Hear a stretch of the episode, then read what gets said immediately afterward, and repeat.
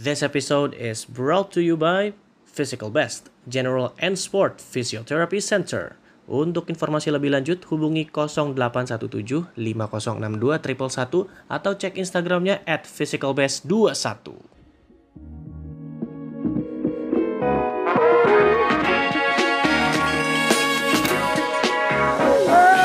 Welcome everyone. My name is Yano and you are listening to Pengen Ngobrol Podcast.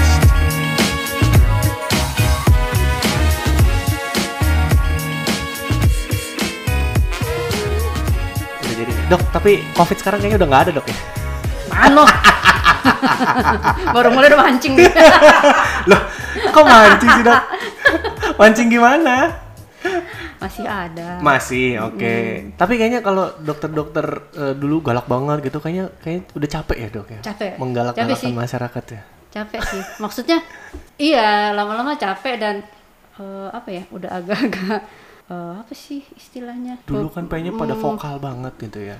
Antara kebal dengan pasrah. Kok gitu dok? Kok gitu? Kenapa bisa begitu? Iya daripada soalnya gini kalau kalau kalau apa namanya kita edukasi edukasi tapi kan Iya. ya kayak gitu kan ada yang ada yang mau dengerin ada yang enggak ada yang malah malah nyerang balik gitu Terus terus. ya ya lama-lama kita sebagai dokter sih selalu niatnya baik kan Iya. pengen edukasi Mm-mm. Eh, karena kita walaupun kayak kayak gue gitu walaupun bukan lagi sebagai dokter tapi orang tetap melihatnya title dokter itu tetap nempel gitu ya Heeh. Nah, jadi eh rasa tanggung jawab tuh selalu ada gitu loh Iya. Willing apa eh, integritas sebagai seorang dokter Ah, gitu ya. kayak kayak Iya. udah nggak bisa lepas gitu ya dibilang beban enggak juga Ah, ah. tapi tapi ya gitu deh terus gitu. lama-lama cuma eh maksudnya kalau dimasukin hati kan lama-lama mental juga yang terganggu Iya, iya benar benar benar benar. dan gue sempet kayak gitu gitu loh Eh, Heeh. Sempat ngerasa mental terganggu selama masa pandemik ini dong berarti. Ah, ah, yang kayak ih orang kok gitu ya gitu kok Iya. nggak pada nggak dengerin Eh terus terang beberapa kali gue DM orang sampai Udah sampai tahap itu. Sampai ya tahap itu. ampun. Sak kar- eh, tapi yang DM yang karena ini. gue kenal ya Ah, karena ngelihat postingan dia agak-agak ini bisa mengundang orang untuk melanggar Iya, prokes gitu. iya. Oh my god. Iya atau sih. atau atau si- sifatnya postingan dia bisa bikin orang salah paham loh Iya, iya. Sa- kayak kayak gitu terus banyak yang oh, yang ngeyel gitu jawabannya maksud gue ya terima aja saran kenapa sih gitu loh Jangankan soal COVID dok, kalau lagi pada apa namanya lagi pada eh, konsultasi sama dokter aja ya kan, dibilangnya tapi kan gak kayak begini dok, eh makanya juga loh iya gini, karena karena apa dok? Karena gue ngelihat selama ini tuh eh, jangan nggak usah jauh-jauh deh. Kadang kalau nggak gue nyokap gue, kalau ke dokter tuh kadang pulangnya suka ngedumel sendiri, lagi sakit ya kan, disuruh begini, tapi kan nggak begini harusnya gitu loh. Tapi ya udah ini kan diagnosa dokter gitu loh. Dan makanya jadi kadang-kadang gue tuh eh, semakin ke sini gue semakin eh, sadar dan mencoba untuk berempati gitu. Jadi eh, menempatkan posisi gue kalau gue jadi dokter tuh gimana sih rasanya gitu loh, menghadapi berbagai macam pasien dengan berbagai macam watak gitu.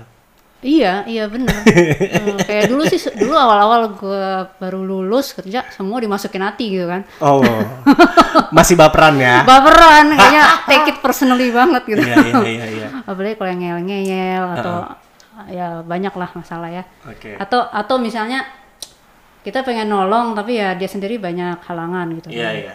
ekonomi sebagai macam Hmm. terus terus lama-lama ya udah apa yang bisa kita bantu kita bantu udah gitu aja Hmm. Tapi kalau misalkan masih ngeyel juga, udah dicari dokter lain deh. oh ya gitu Pernah sih sampai ke tahap itu? oh eng- enggak sih cuma pernah sampai gue suruh ya udah kalau menurut pulang aja pak Dan itu terhitung banyak atau sedikit yang Sedikit sih, Oh, sedikit. sedikit, Ah, Oke. sedikit. Puji syukurnya masih sedikit ya dok. puji syukur puji Tuhan Aduh, pengen ngobrol podcast Iya. episode ke-45 We are recording from Piopolek Coffee, Eatery and Coworking Bintaro Jaya Sektor 9 Bersama dengan dokter yang maratonnya cuma setahun sekali Dokter Rugun Tobing Yeay. Dok, apa kabar dok? Iya, Baik. Baik ya dok Bagaimana menyingkapi hidup semasa pandemik yang betul-betul membuat stres para tenaga medis dan lain-lain gitu ya dok dari pandangan gue sebagai medis atau orang-orang biasa nih Iya dari pandangan medis dong. Kita kan highlight profile dokternya Oh, dulu. oke. Iya. Gimana? Dari pandangan medis ya eh kita tetap berusaha selama pandemi, pandemi ini ya ya istilahnya kita tetap apa ya melayani eh menangani semua yang kita bisa pegang gitu. Hmm. Ya, pasien-pasien segala macam ya. Terus edukasi juga Hmm. ke orang-orang. Mm-mm. Nah, jadi kita tetap update ilmu Hmm. kayak gue sering kalau kan punya grup nih grup Ya. teman-teman dokter Nah, itu pasti kan sering aja ngechat ngechat gitu kan Hmm. jadi kalau ada yang nanya ya gue bisa jawab dengan informasi yang benar gitu Hmm. Kayaknya semua dokter sekarang jadi eh apa ya mempelajari iya mau nggak si mau COVID ini ya. Makanya gue lihat tuh di medsos kayaknya ini dokternya bukan profil khusus untuk ini karena kan kalau yang gue tahu COVID ini kan khusus untuk dokter spesialis pernafasan gitu kan. Iya, jadi Tapi tiba-tiba ah. yang olahraga belajar juga, yang spesialis Iya kan? sini juga, yang spesialis bedah juga belajar, Iya. psikologi juga belajar gitu. Iya. Kenapa ya dok? karena pada kenyataannya orang-orang tuh juga nanya gitu maksudnya Oke. temen kenalan keluarga meskipun dia juga tahu gue dokter bedah gitu rada jauh gitu kan hubungannya Betul. tapi sebagai ya dok yang dia kenal yang dia kenal deket dia percaya Hmm. terus ya taunya gue gitu kan mau nggak mau ditanya ya udah banyak nanya vaksin nanya rujukan rumah sakitnya di mana so, Hmm. ya paling nggak gue punya jawaban atau punya punya sumber lah gitu Oke. Jadi menuntut untuk teman-teman eh, dokter juga harus ada informasi yang mereka dapat lah ya, yang terupdate Iya, gitu ya. yang terupdate. Oh. Padahal kalau gue sendiri sebagai eh, masyarakat biasa, ya saya masyarakat biasa nih, kan. Capek dok ikutin beritanya dok, ngikutin Capek, perkembangan mutasi virus yang sekarang, iya. Iya iya iya. Zona-zona apa. Padahal sebenarnya kalau gue berkaitan sama pekerjaan di kantor adalah klien yang suka nanya, ini lokasi tempat gue kerja, karena kebetulan kan gue menyediakan akomodasi meeting juga ya gitu. Eh, gimana update-nya gitu? Apakah lokasi ini termasuk kuning, zona kuning, zona merah, zona Oh, hijau? sampai gitu zona- ya? Sampai segitu nanya zona ya Nanya zona. Betul, sampainya segitunya. Terus gimana prokesnya, apa gimana? Jadi mau nggak mau, ya udah gue ngikutin tapi seadanya aja deh gitu loh. Awal-awal sempet ngikutin terus, tapi ke sini-sini males, capek sebetulnya. Iya, karena gini orang sekarang tuh sel- karena panjang nih dan belum dan belum tahu kapan kelarnya gitu kan. Hmm. Jadi emang mesti or- tiap orang-orang mesti tahu sampai batas mana dia ng- ngikutin yang nggak bikin mental dia terganggu gitu, Hmm, hmm, ya kan? hmm. Mesti be- ada barrier masing-masing gitu. Iya, iya. Oh. Kalau lu sendiri dok, gimana? ngikutinnya sampai tahap mana dok? Karena kan sampai batas mental nih, ya kan? Tadi dokter bilangnya sampai tahap sampai eh, bis- sampai nge DM DMin orang gitu loh. Iya. Boiling pointnya waktu pernah sempat ngerasain gak sih selama masa pandemi ini sampai, aduh, gue udah capek ngikutin berita ini. Oh pernah, pernah, Pernah. pernah. Bagaimana Sampai gue tuh bete tuh berapa hari tuh. Gila. Cuma gara-gara habis nge-DM orang terus orangnya Nge-DM SJW ya. iya. Terus orangnya lebih galak daripada gue. Siapa sih? Offline aja ntar disebutin ya. Nah, ntar ya. Aduh, gue senang denger curhatan dokter. gue ya sama teman deket kan gue sharing. Iya. Terus gue pernah adalah satu temen pelari juga, tapi gue tahu dia prok- prokesnya ketat. Oke. Tapi dia kayak apa ya bagus gitu mindsetnya. Hmm. Dia kayak nggak terganggu gimana terus. Gue sampai sharing sama dia gitu. Kok lu bisa gitu. Hmm. Ya udah, dia bilang, oh ya kita berusaha apa yang kita lakukan semaksimalnya aja dok. Hmm. Saya juga buat diri saya sendiri, buat keluarga itu aja yang penting. Yang Hmm. penting eh kita melakukan terbaik untuk diri sendiri, keluarga. Kalau sama temen sama orang lain kita kasih tahu kalau dia nggak terima ya sudah, Hmm. jangan dimasukin hati. Jadi Aku bijak banget sih lo, gue bilang. Jadi mau mau memaksa orang tuh biar eh, udah jangan baper lah. Iya. Gitu, sini-sini ya. iya, heeh. Karena apa ya? Ini kan kayak something new yang apa ya? Nggak di nggak nggak di kayak jelangkung ya. Datang tadi undang. Ah, bener. Eh, datang tadi jemput Dan pulang tiba-tiba banget gitu rasanya kan. Iya, tapi kalau dari teman-teman dokter sendiri, ini kan kayak di Indonesia nih, masuknya kan bulan Maret 2020, officially pertama, case pertama kan, kasus nom- kasus nol ya disebutnya waktu itu ya, yang di Depok. Nah, kalau dari teman-teman dokter sendiri, awarenessnya tuh waktu itu dari kapan dok? Kayak ke, ke dokter Rugun sendiri deh, gitu. Berita ini ah. aware-nya waktu kapan? Apakah pas masuk Indonesia langsung mendadak, langsung tiba-tiba eh, nyari-nyari informasi atau dari sebelum-sebelumnya tuh udah? Sebenarnya sebelum-sebelumnya kan udah, Oh, gitu. udah ada kayak kita ada kayak apa ya yang mulai kan di Wuhan itu kan. Ya. Sebenarnya kalau nggak salah ya, kalau nggak salah dari Januari itu udah, udah mulai ada yang bilang gitu. Hmm. Harusnya di Indonesia udah ada gitu. Logikanya. Karena kita tempat kita kan tempat orang transit gitu ya. Iya. Ah, terus eh kayaknya nggak mungkin juga. Pernah waktu itu kan ada yang bilang Indonesia karena apa sih gue lupa masyarakatnya apa sih eh, kuat-kuat atau apalah gitu. Gembel makan sampah aja nggak mati. iya Ya. gitu.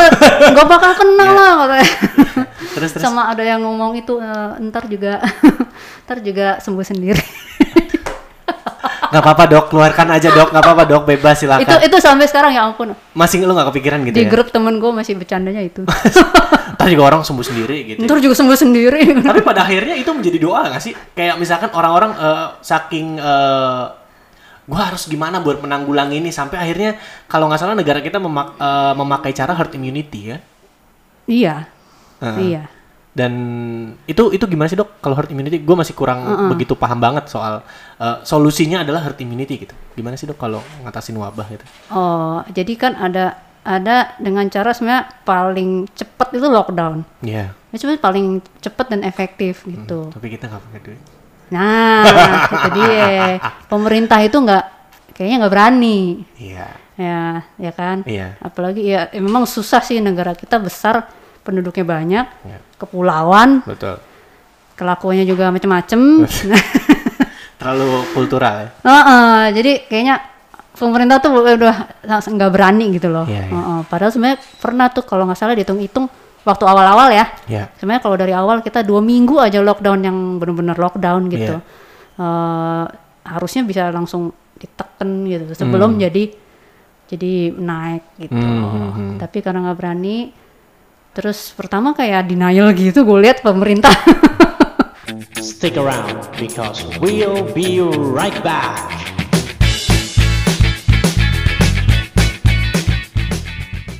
We are sponsored by People Coffee, Eatery, and Co-working. Berlokasi di Bintaro Jaya Sektor 9, People nggak hanya sekedar tempat nongkrong dan hangout bareng teman-teman lo sambil ngopi dan makan makanan yang enak-enak banget guys. Tapi di sini bisa menjadi alternatif tempat lu kerja karena menyediakan co-working dan juga meeting space.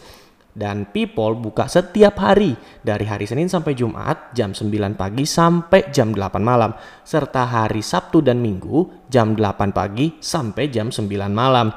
Untuk informasi lebih lanjut langsung aja cek Instagramnya di @people underscores. We are sponsored by Physical Best, General and Sport Physiotherapy Center. Kondisi fisik pasca cedera akibat olahraga, kerusakan sistem saraf dan pasca bedah akan menyebabkan rasa nyeri, kelemahan otot, keterbatasan gerak, dan gangguan koordinasi fungsi gerak. Physical Best merupakan pusat layanan fisioterapi pemulihan cedera olahraga, nyeri sendi dan otot, pemulihan pasca stroke, dan pasca bedah paru. Physical Best berada di tengah kota Jakarta dengan ahli fisioterapis berpengalaman pada bidangnya lebih dari 10 tahun. Adapun kondisi cedera olahraga dan nyeri sendi yang dapat kami tangani seperti robek ligamen ACL, strain hamstring, cedera bahu, dan kondisi lainnya. Selain itu pula, kami melayani sport massage khusus Anda para penyuka olahraga dengan frekuensi latihan tinggi, gunanya untuk mempercepat pemulihan otot dan mencegah terjadinya cedera.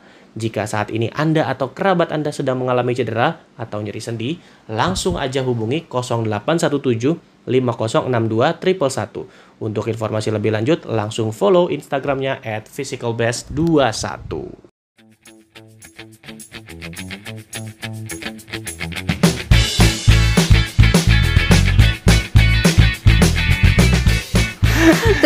Oke, oke. Iya, terus lama-lama ya udah udah naik banyak kasusnya ya begitu ada vaksin kayaknya jadi harapan baru gitu. Harapan baru ya. Nah, jadilah arahnya ke herd immunity. Oh, dan ujungnya itu nanti kayak gimana tuh dok? Nah, herd immunity itu eh tergantung dari vaksinnya kan. Efektivitas atau efficacy namanya ya. Jangan tanya gue gimana jelasinnya. ya udah sepahamnya. gue juga puyeng. Sepaham aja dok. Sepaham gimana? gue. Iya. Kalau saya ya bahasa awamnya efektivitas lah. Oke. Eh, 80 kan macam-macam ya vaksinnya. Ya. 60 pers- di atas 50% itu katanya udah bisa dipakai, gitu Oke. kan. Eh, nah, makin tinggi efektivitas vaksin, Mm-hmm. maka jumlah persentase masyarakat yang perlu divaksin itu eh, nggak perlu terlalu tinggi. Mm-mm. Mm-mm. Misalnya kalau kayak apa yang kita pakai kan Sinovac nih Sinovac, yang yang ya. banyak kemarin ya. Ha-ha. Itu kan 65% Ya, udah. menurut penelitian kalau yang di Bandung itu ya. Mm. Jadi itu perlu kalau nggak salah 70% populasi Untuk divaksin. dihitung. Ah. Oh. Baru itu nanti dianggap herd immunity gitu. Hmm. Jadi eh, biarin emang virus ini akan tetap ada, Akan tetap ada, tapi biar kita yang me- menyatu gitu ya. tapi tapi kekebalan kita yang dengan vaksin itu dianggap eh, di, diusahakan meningkat sehingga kalau kena nggak sampai eh, masuk ICU. Oh. Malah kalau bisa nggak perlu rumah sak ke rumah sakit kayak Oke. gitu. Jadi seolah-olah nanti nantinya mudah-mudahan bisa seperti flu biasa gitu. Oh, kayak cuman bersin dikasih paracetamol ya. Ah-ah. Itu udah cukup neken Ya. Oh, oke. Ta- Jadi pemikiran atau tar ya target dari herd immunity tuh kayak gitu. Targetnya seperti itu ya kurang lebih ya daripada lockdown ya duit nggak ada berontak ntar orangnya. Oh, ini kayaknya curhatan lu. Iya sih. Karena gue cukup terdampak ekonomi gue waktu itu pas awal-awal. Waduh, pekerjaanku seperti ini. Salah satu yang bikin gua akhirnya Kenapa? nggak terlalu baper ya lama-lama gue juga mikir ya gitu gue juga kesian ngeliat orang gitu kan Heeh. maksudnya kalau gue ngeliat dari sudut pandang seseorang gitu dia kerjanya gini gini gini ya kalau gue mencoba ngeliat dari viewnya dia oh ya ya gue ngerti lah Iya. Mencoba menempatkan posisi lu sebagai dirinya Ah, gitu ya. ah, ah. Ah, berarti Emang, kita orang yang iya. sama nih. Iya, daripada kita ngejudge ini kita cari tahu dulu kalau di dia Iya, rasanya gimana. iya. Oh, Kayak seperti gitu. itu ya. Nah, ini oke. Sekarang gua eh, beralih ke pertanyaan berikutnya nih. Hmm. Cie.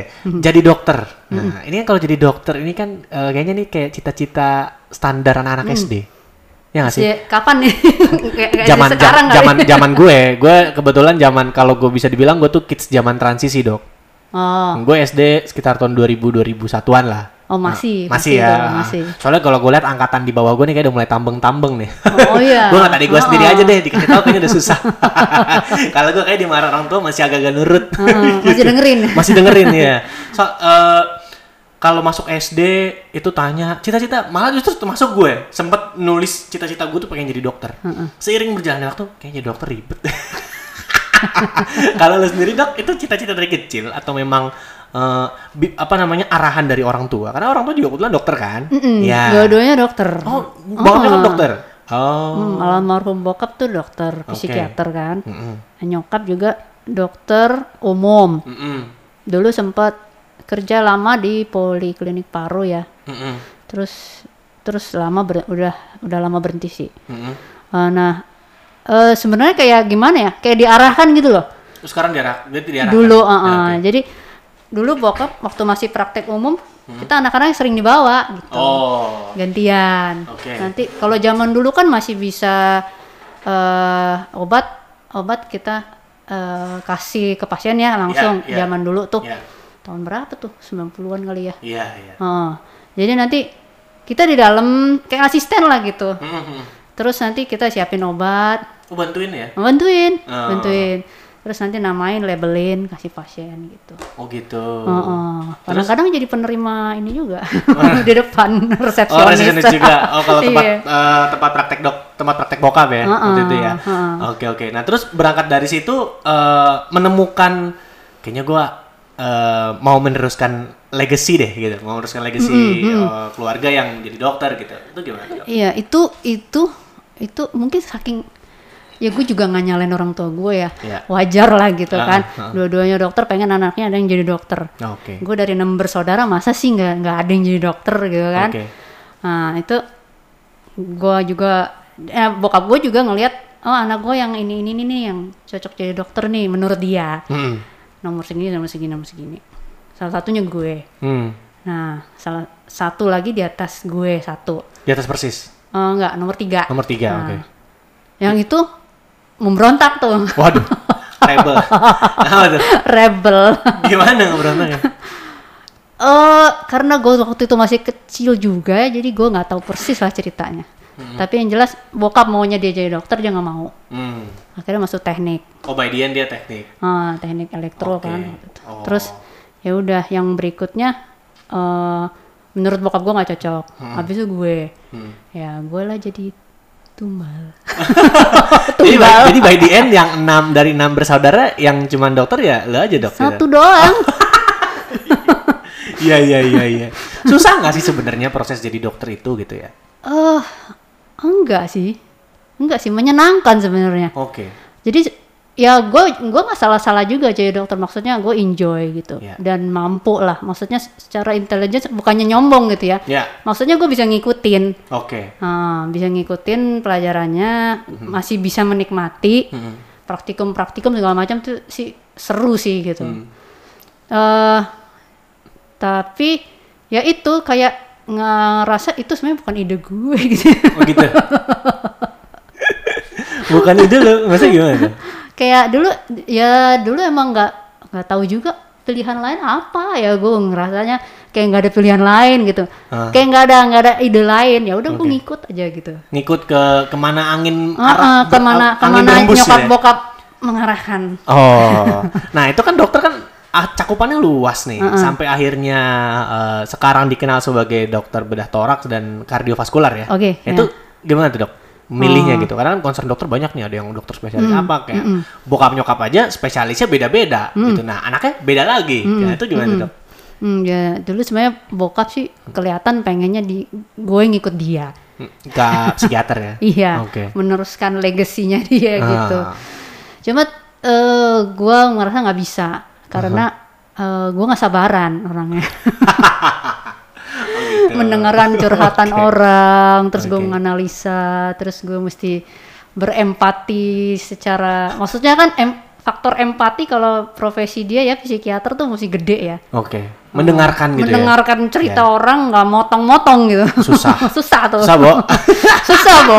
banget terus terus terus. nah kalau gua gua tuh senengnya waktu koas tuh Ya. bedah gitu Hmm. gua belum tahu bedah apa pokoknya bedah aja karena menurut gua suasananya seru orang-orangnya juga kebanyakan orang itu fair orang-orang bedah tuh Oke. maksudnya nggak nggak ngelihat latar belakang lo dari mana dari mana dari mana Hmm. Eh, ya udah kalau bisa ngerjain bisa ngerjain enggak enggak gitu Hmm. dan orangnya tuh eh, orangnya tuh kalau apa ya ke- kebanyakan ya nggak nggak semua tapi in general dibandingkan beberapa spesialisasi lain ya itu eh, apa, apa yang diomongin ya itu yang ada di pikirannya jadi Hmm. jadi benar-benar belak belakan gitu Hmm.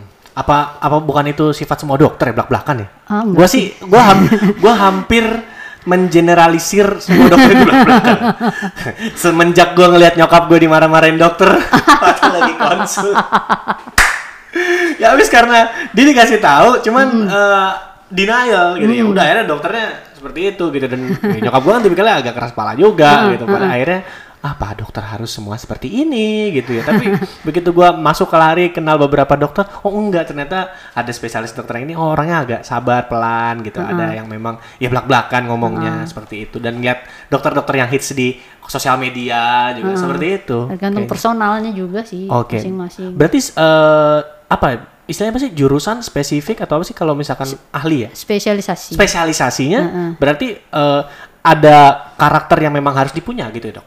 Kalau mau menjadi seorang dokter. Hmm, ada karakter yang cocok gitu Oh, ke situ oke. Heeh, jadi orang kayak istilahnya magnet gitu ya. Ya. Mungkin kayak spesialisasi. So, untungnya makanya kita selama koas tuh harusnya emang saya udah bilang sama koas-koas Ya.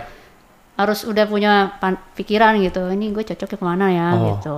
Jadi koas itu kayak ibarat katanya proses pencarian jati diri. Ah, Oh, betul. Oke. Heeh. Make sense. Iya. Karena dia kan ngejalanin nyobain tuh satu-satu ya. Ya. Rotasi di situ, belajar di situ. Dari situ kan dia tahu mana yang dia nyaman gitu Iya. ilmunya. Oke. Kalau untuk spesialis bedah torak dan kardiovaskular sendiri tuh eh concernnya tuh dia lebih ke apa sih, Dok? Dia eh, itu meliputi ilmunya sebenarnya dada dan isinya. Simpelnya. Gue kalau ngebayangin dada, oke, ada jantung, ada paru, Heeh. ada eh apa ya?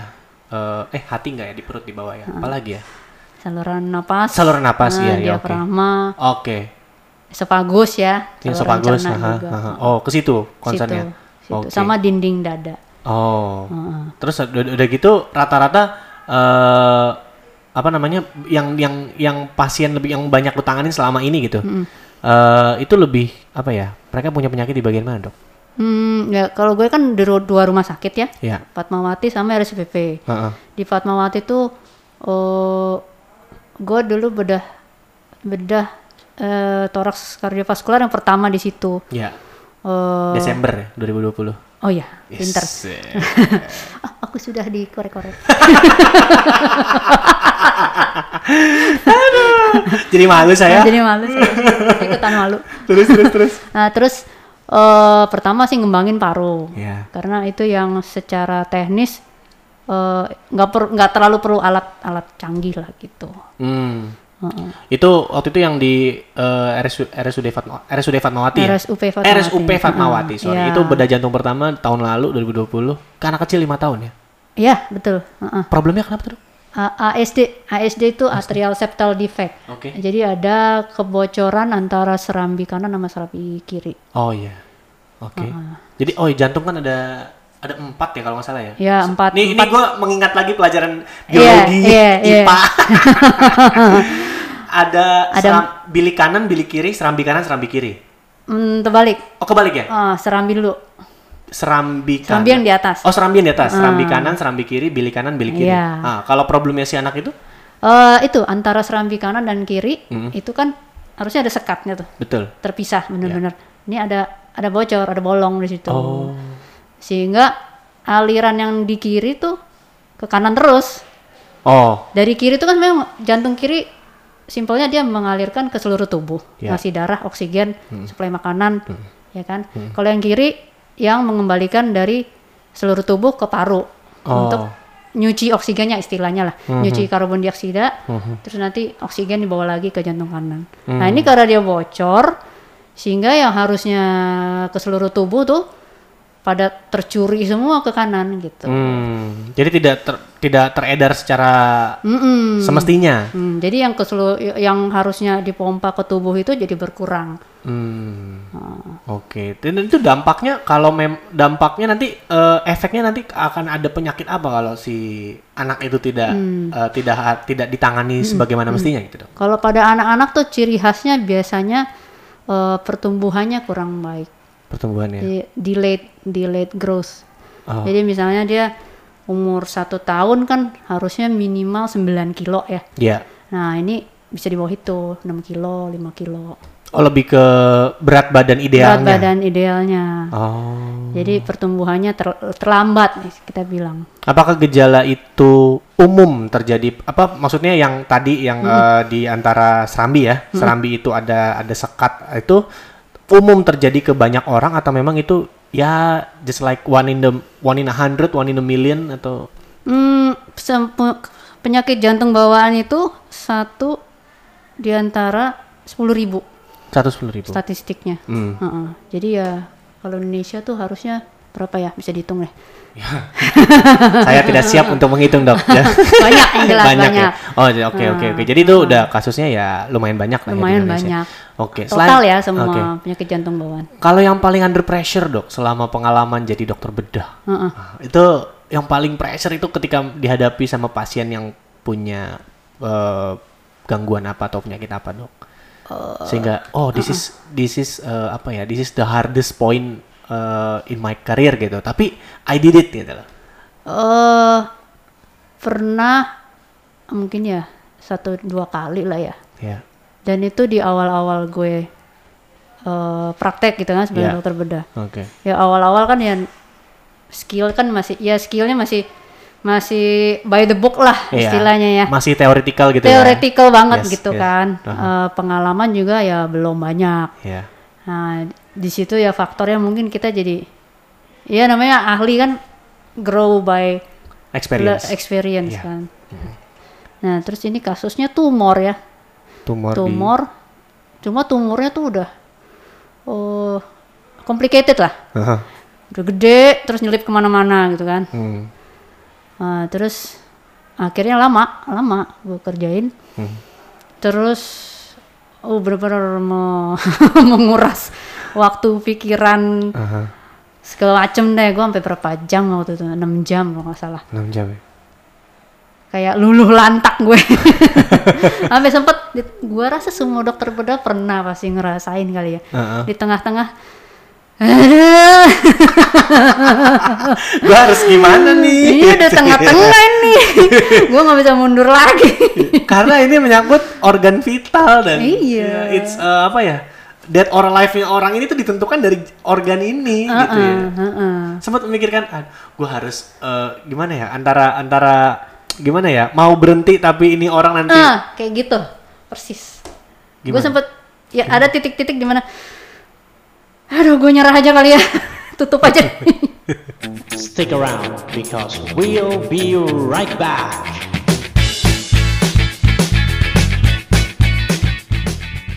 We are sponsored by Physical Best, General and Sport Physiotherapy Center. Kondisi fisik pasca cedera akibat olahraga, kerusakan sistem saraf dan pasca bedah akan menyebabkan rasa nyeri, kelemahan otot, keterbatasan gerak, dan gangguan koordinasi fungsi gerak. Physical Best merupakan pusat layanan fisioterapi pemulihan cedera olahraga, nyeri sendi dan otot, pemulihan pasca stroke, dan pasca bedah paru. Physical Best berada di tengah kota Jakarta dengan ahli fisioterapis berpengalaman pada bidangnya lebih dari 10 tahun. Adapun kondisi cedera olahraga dan nyeri sendi yang dapat kami tangani seperti robek ligamen ACL, strain hamstring, cedera bahu, dan kondisi lainnya. Selain itu pula, kami melayani sport massage khusus Anda para penyuka olahraga dengan frekuensi latihan tinggi, gunanya untuk mempercepat pemulihan otot dan mencegah terjadinya cedera. Jika saat ini Anda atau kerabat Anda sedang mengalami cedera atau nyeri sendi, langsung aja hubungi 0817 5062 111. Untuk informasi lebih lanjut, langsung follow Instagramnya at physicalbest21.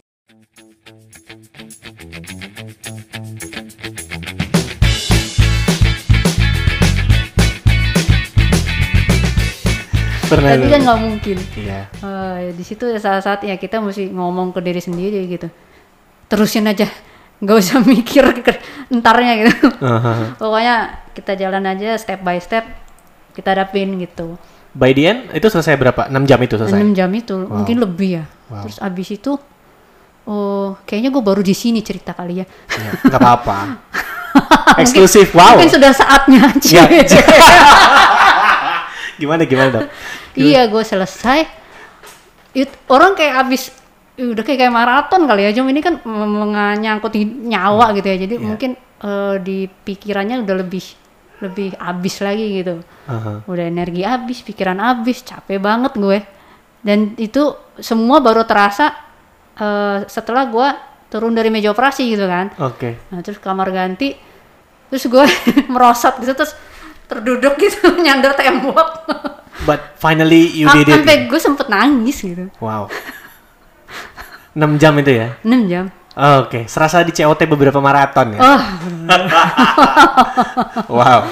Gila. Tapi itu itu salah satu uh, bisa dibilang uh, sebagai track record pencapaian terbesar ya selama karir jadi dokter bedah gitu ya. iya ya itu itu setelah itu kan maksudnya itu kayak eh, orang kalau udah nyampe titik lagi di bawah kan terus abis itu bisa lewat Iya. jadi ya ada pengalaman kan I di situ. pass this gitu ya. Da- Jadi iya. seenggaknya gue melewati barrier yang segini gitu loh. Heeh, bahwa Oke. ternyata gue bisa ter bisa kok gitu kan walaupun berdarah-darah gitu kan Iya, iya, istilahnya. iya, iya. Berarti besok-besok kalau ketemu lagi, ah udah udah pernah gue enteng Iya. ya. pernah punya perasaan jemawa gitu ya. Ya level of, confidence-nya naik. gitu. Oke, seperti itu kurang lebih ya. Terus em, kalau biasanya nih kalau gua tahu tuh dokter tuh punya beberapa keterikatan apa ya eh, eh, koneksi yang terjalin antar dokter dan pasien. Karena apa? Ini kan menyangkut nyawa seseorang gitu loh. Em, pernah mengalami nggak dok? Eh, selama karir menjadi dokter bedah gitu ya, selama praktek atau apa eh, operasi gitu ya sampai sampai sekarang nih pasiennya jadi teman gitu. Dan eh, dia tuh kayak menjadikan lu tuh a part of eh, their life gitu loh. Hmm, Maksudnya kayak bagian oh ini berjasa banget ke hidup gue gitu. Ada sih, ada sih. Hmm. Dan dia walaupun gua nggak suruh kontrol tuh masih saya sekali dateng gitu. Oh, Heeh. either itu cuma Cuma- say hello, Iya, saya hello minta apa. dicek gitu kan. Oh, bagus bagus nih Pak. Oh, ada ya. ada, Oh. ada terus dia cerita ini cerita ono cerita ini. Pasien tuh tuh ya kadang-kadang ya yang pemeriksaannya 10 menit ceritanya bisa tiga kali. Oh itu wajar kok. Apalagi orang-orang tua tuh. Iya. Iya. Kalau pasien gue kan banyak orang tua tuh. Oke. Heeh. Oke. Ya, ya kita ya gue mikir ini orang nggak didengerin di rumah apa gimana ya? Kayaknya hanya dokter yang bisa mengerti gitu ya. Kayaknya iya, iya pak iya oh iya bagus Padahal schedule lain menunggu ya. Padahal aduh pemeriksaan udah kelar dari tadi Tapi sehari sehari bisa menangani berapa pasien berarti dok? sehari hmm, operasi atau Eh, dicampur lah. Kalau operasi ataupun yang hanya konsultasi gitu. hmm, kalau yang konsultasi eh, jadi kita kan gue praktek sih eh nggak nggak sering Hmm. karena dokter bedah itu biasanya dia nggak banyak di dipraktekkan Hmm. tapi dioperasi Mm-mm. Eh, ngambilnya Jadi atau hanya- atau kayak gue kan lebih banyak dikonsultasikan dari dokter lain Oh rujukan gitu ya? rujukan heeh. kayak gitu kalau praktek nggak sering Hmm. hmm, mungkin 3 sampai empat kali seminggu Seminggu tiga sampai empat kali. Heeh. terus operasi ya tiap hari tapi nggak selalu besar operasi besar jadi Oh. ada operasi yang yang ringan yang setengah satu jam tuh ada Hmm. Heeh. Jadi eh apa namanya ya bisa dibilang eh, cukup menguras tenaga juga satu kali operasi ya. Tergantung atau tergantung tingkat- tergantung operasi yang besar itu yang lumayan lumayan ya? sih buat gue menguras tenaga pikiran itu yang tiga jam ke atas lah tiga jam ke atas ya. Tiga itu kalau di analogiin maraton udah kalau kalau speednya dokter mah udah kilometer 30 tuh kayaknya. Iya, itu itu yang udah mulai mikir kan, ngapain Iya. ngapain gue di sini ya? udah masuk kilometer-kilometer halu ya. Iya, udah iya, halu. iya. Tapi berangkat dari dari dari dokter ke lari itu gimana ceritanya dok? Apa memang karena eh, dokter ini kan dituntut harus sehat? Heeh. Terus kalau dokter sakit berobatnya ke mana gitu kan? Heeh. Atau gimana dok bisa lu akhirnya menekuni olahraga lari? Apa memang berangkat dari orang tua juga? Eh, bibit sih ada. Oh, bibit Bokap ada. gue tuh rajin banget, rajin banget, eh, eh, rutin lah. Hmm. Walaupun ringan, Ya. dia dulu kalau waktu umur-umur masih lumayan muda tuh lari. Oh. lari rutin kan dulu Ya. sempet waktu GBK masih sepi tuh ya ke sana dari rumahnya dia cuma lima menit Iya. masih lancar Heeh. nah rutin ke GBK situ Oh. ketemu orang-orang tua lain kan sosialisasi gitu udah ada grupnya gitu Oh, udah ada ya? Kayak kayak anak sekarang juga Iya, gitu udah ada. Cuman beda range usianya sudah ya se Iya, bokap lah ya. heeh, kayak Iya. gitu Kebayang lah ya yang diobrolin apa lah ya. Heeh. Obrolan bapak-bapak gitu kan. Iya, terus bener. terus terus. Nah terus begitu udah nggak sanggup larinya udah udah nggak kuat Iya. jalan Oke. jalan di waktu sampai tahun-tahun terakhir pun di rumah jadi lucu rumah rumah dia emang lumayan besar ya Iya. parkiran kan juga Gede ada lumayan itu. gede Heeh. jadi walaupun cuma di rumah dia jalan Ah. udah bikin rute tuh Ah. udah ada udah ada orang mungkin nggak banyak tahu tuh Iya, iya, kalau iya, lagi iya. ke rumah tamu datang pas jamnya dia jalan tuh udah ngurur ngur gitu kan Orang yang pusing lihat dia. orang yang pusing lihat dia Iya. jadi dari ruang tamu ruang makan nah, ke ruang praktek terus ke halaman terus balik lagi ruang tamu Oh, apa ke situ? iya Berarti sebelum- keliling-keliling sampai sejam Belum sebelum adanya olahraga di rumah, beliau sudah olahraga di rumah ya. oh iya sudah mempopulerkan gitu beliau. hebat tuh Hebat ya. Oke, nah terus lu eh, berangkat ke elunya sendiri mulai lari tuh kapan tuh? Apa karena ngeliat berarti karena ngeliat bokap? Oh enggak dulu gue diajakin malah males ya Tahun berapa tuh dok awal-awal? tahun udah dari gue SMA lah ya Sem- awal 90 Oh, lah early 90s lah ya. early Oke, 90s Oke, Nah, oke. aduh ketahuan umur gue Ya elah. Apalah usia tapi kalau maratonnya semakin meningkat setiap tahun. asik Hmm. oke nggak apa-apa deh Iyalah, seenggaknya ya kan. Itu mah jadi Iya. cita-cita gue juga Oh. loh. Kalau keluar negeri ntar usia udah ya lebih-lebih lagi gitu kan. Hmm. Ngapain daripada masang ring jantung dengan ikut maraton ya. eh sedap nih yang gue suka Itu target gua. Heeh. Cuman sayangnya sekarang lagi rebahan aja nih gua. Pak, lo. Terus terus gimana? Eh, iya itu sebenarnya awalnya oh ini bibitnya sih sebenarnya gue ngelihat dokter-dokter bedah Hmm. yang zaman dulu ya Iya, iya. kan kerjanya stres Iya, dokter bedah. ya kita butuh something untuk rilis stres gitu kan Oke. nah mere- zaman dulu tuh kulineran Oh. Ah, jadi makan makan Oke, makan oke. bareng sini makan bareng situ nyobain Oke. resto sana resto sini Oke, oke, oke. Ah, ada sebagian besar ngerokok Oke. pokoknya nggak sehat semua lah Oh, ternyata ya. Mungkin Ternyata. Itu, mungkin itu bagian dari stress release kali ya. iya Oke. memang Mhm. Hmm. Terus terus gimana? Terus gue ngelihatnya ini kok senior senior gue gini. terus gimana kalau dia dia terus kan dia gemuk apa segala macem terus gue bilang gimana dia mau ngasih tahu pasien-pasiennya? Pak diet ya ngurangin berat badannya olahraga ya stop merokok ya. Tapi pasiennya pasti dalam hati ngeliat dokternya ah lu juga gitu. Ngajarin gua lagi. Kelar kelar praktek sepur. terus terus. iya sebenarnya gitu. Kadang-kadang habis Oke. operasi ada tuh dokter bedah habis operasi ke selasar gitu yang belakang terus langsung bul gitu Ngebul. 6 jam coy, gimana Iya. gak asem mulut gitu kan terus terus. ya gue pengen ngerubah ngerubah secara nggak sadar stigma itu Oke. dan generasi gue sih udah udah berubah sih Hmm. karena udah ngelihat mereka yang senior senior itu emang sakitnya juga cepet Hmm. yang koroner lah yang stroke Hmm. empedu Iya. Ya, Nggak karena- lucu ya, dokter Oh. bedah jantung sakit koroner. banyak loh Oh banyak ya. Banyak. Wow. Oke. banyak Beda terus terus gimana? Iya, jadi akhirnya ya kita pindahin aja stres-stresnya ke yang lebih lebih sehat gitu. Oke. Jadi generasi gue, teman-teman gue tuh rata-rata sekarang pengalihannya adalah lain. Hmm. Olahraga, ada yang fotografi, ada yang traveling, ada yang eh, tanaman kayak sekarang kan. Hmm. Oke. Macam-macam. Jadi kayak lebih olahraga tuh buat eh, teman-teman di kalangan dokter tuh lebih kayak ke stress release dari banget, pekerjaan ya. banget, Oh. Heeh, banget. Oke. Nah, terus eh, berangkat lari em, sampai akhirnya bisa sekenceng ini gitu kalau Hmm. ngelihat postingannya dokter tuh gila ini gue terasa terintimidasi gue. gue pace segitu dengan kilometer segitu kayaknya heart rate ku hancur. Nah, yuk, Gimana tuh dong mulai mulai mulai sampai akhirnya gini deh sampai akhirnya lu uh, berani ke maraton deh gitu. Karena setahu gue lu maraton setahun sekali ya kalau melihat postingannya salah satu coach yang lu pernah iya. ngebimbing lu gitu kan, Iya. ngementorin lu gitu. Uh-uh. Itu gimana tuh dong? Oh, awalnya ya sebenarnya waktu sama sih seperti ibu-ibu lainnya. Hmm. Awalnya rutin lagi exercise tuh waktu habis gue punya anak. Mm-mm, mm-mm. Gua, anak gue kan satu. Ya. Udah seta- hampir setahun ya, setahun. Awal-awal karena menyusui cepet turunnya kan, Oh. turun berat badan. Habis itu stuck, stuck. Udah gitu di perut semua gitu. Waduh, itu yang dikhawatirkan. Eh, terus terus terus.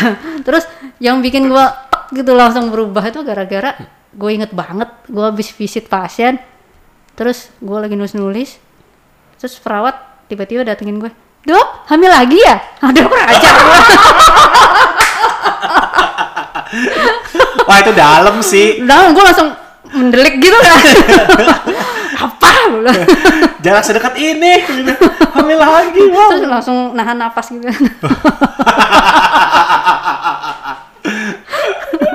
habis itu langsung ada besoknya udah olahraga bilang. Oke, oke.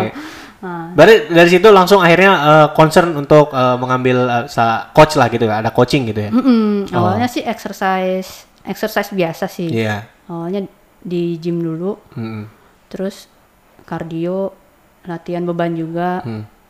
latihan bebannya belakangan lah nyoba-nyoba terus lama-lama ya setelah kalau udah mulai rutin kan kita ngerasa enaknya ya di mana ya Iya. nah, baru baru habis itu kok rutin rutin rutin nah itu baru mulai terpikir ikut race tuh waktu tahun berapa ya yang pas Indo Runners Mm-mm. baru-baru aktif tuh 2012 ya? ada Car Free Day ya Ya, ya. Hmm. Heeh. Terus terus. Karena Race pertama race pertama tuh nggak ah, langsung maraton dong. enggak. Enggak. Karakter Enggak. seperti dokter tidak mungkin langsung maraton lah. Iya, 5K, 5K ketebak banget gitu. Iya dong. Ketebak. 10K, 10K. 10K dulu, oke. 10K dulu. Nah, terus waktu itu aja sih udah lumayan ya waktunya gue juga surprise nggak pakai planning nggak pakai apalah Tapi udah nge-gym ya waktu itu? udah Oh, udah nge-gym. udah terus 10K persis sejam waktu itu Wow. Hmm. terus oh, asik juga nih race gitu kan Heeh. Ya udah ya udah akhirnya terpikir ikut. Oke. habis itu mulai pakai planning tapi yang di internet gitu ya. Mm. Ah, Oh, training, ngambil- o- online training. online Mm, gitu kan. Ngambil-ngambil aja gitu dari majalah-majalah internet gitulah. Oke. ya udah udah mulai seneng terus oh sampai ke maraton tuh kayaknya dua tahun ya Oke. baru gua berani Berarti maraton berarti proses dari eh, 10K ke maraton tuh makan waktu 2 tahun. 2000 2013 berarti 10K-nya ya? 2013 ya. Mm-mm, iya, maraton iya, iya. pertama 2015 kan. Iya. Eh. Iya. Di Gitu. Bali, eh Jakarta deh, Jakarta, Itu juga Jakmar. awal udah sub 5 loh, gokil. itu kan patokan rekreasional sub 5 ya kan. Nah, bukan patokan atlet ya, kita kan rekreasional. Hmm. Rekreasional. Iya, iya, iya. Ah. Itu, itu tapi itu udah pakai coaching, udah pakai coaching itu yang eh, Jakarta Marathon Enggak, 2015. itu masih masih pla- plan maraton plan yang online. online. Oh. Online juga nggak personalize yang Hmm. gua ambil-ambil aja gitu kan. Oh, nanti ada contoh-contohnya gini, gini gitu. Sampai akhirnya 2019 berarti ya terakhir ya. Gold Coast 348. Eh, juga edan. S5. 5 berapa itu berarti tuh? Lima, Eh, iya 5 ya. dua puluh lebih lah. Gila. Kenapa memutuskan maraton sekali setahun, Dok? Di saat yang lain rekreasional itu pada hobi maraton setiap tahunnya lebih dari sekali. Stick around because we'll be right back.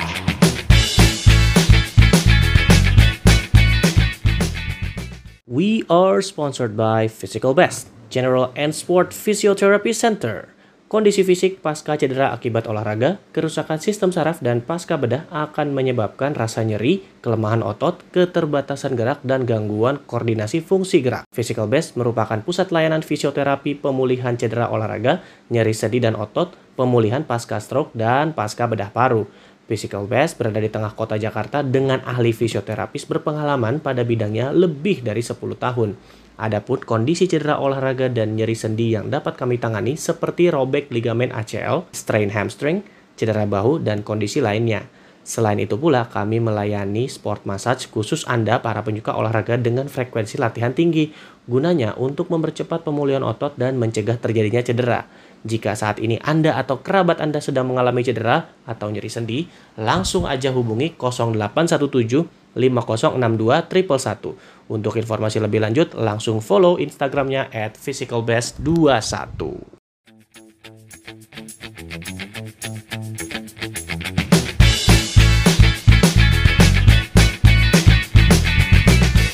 Eh, karena gue maraton buat gue something special buat gue. Special gitu. Kar- gue tuh pengen gue maraton tuh menikmati latihannya. Oke. Heeh. Di proses latihannya, di mana kita ada kan tiga bulan tuh ya Ya. seriusnya kalau yang standar. Di mana kita ada ada ada progres. Habis itu kadang habis itu kadang-kadang mungkin eh, turun, habis itu progres lagi, progres. Terus nanti ada peaknya. Di mana waktu peak itu lagi capek-capeknya gitu Iya, kan. iya, iya, iya, iya, iya. Tapi udah terlanjur daftar gitu kan. Wah, saya nih kalau nggak kalau Sayang, DNS ya kan. udah latihan berapa lama Heeh. nih. Di samping itu kita malu ya sama Oh teman-teman. malu, malu. Biasa. Gengsi tetap ya? Gengsi, ego kan mesti gede. Udah ngasih tahu semua orang gitu kan Iya. ceritanya. Udah posting-posting ya kan? Iya. Terus terus gimana? Terus eh, juga waktu apa namanya tapering gitu. Oke. Jadi kalau gue kalau lebih dari sekali setahun tuh kayaknya gue nggak menikmati gitu. Oh. Karena gue ngerasa gue maraton gue harus latihan. Hmm.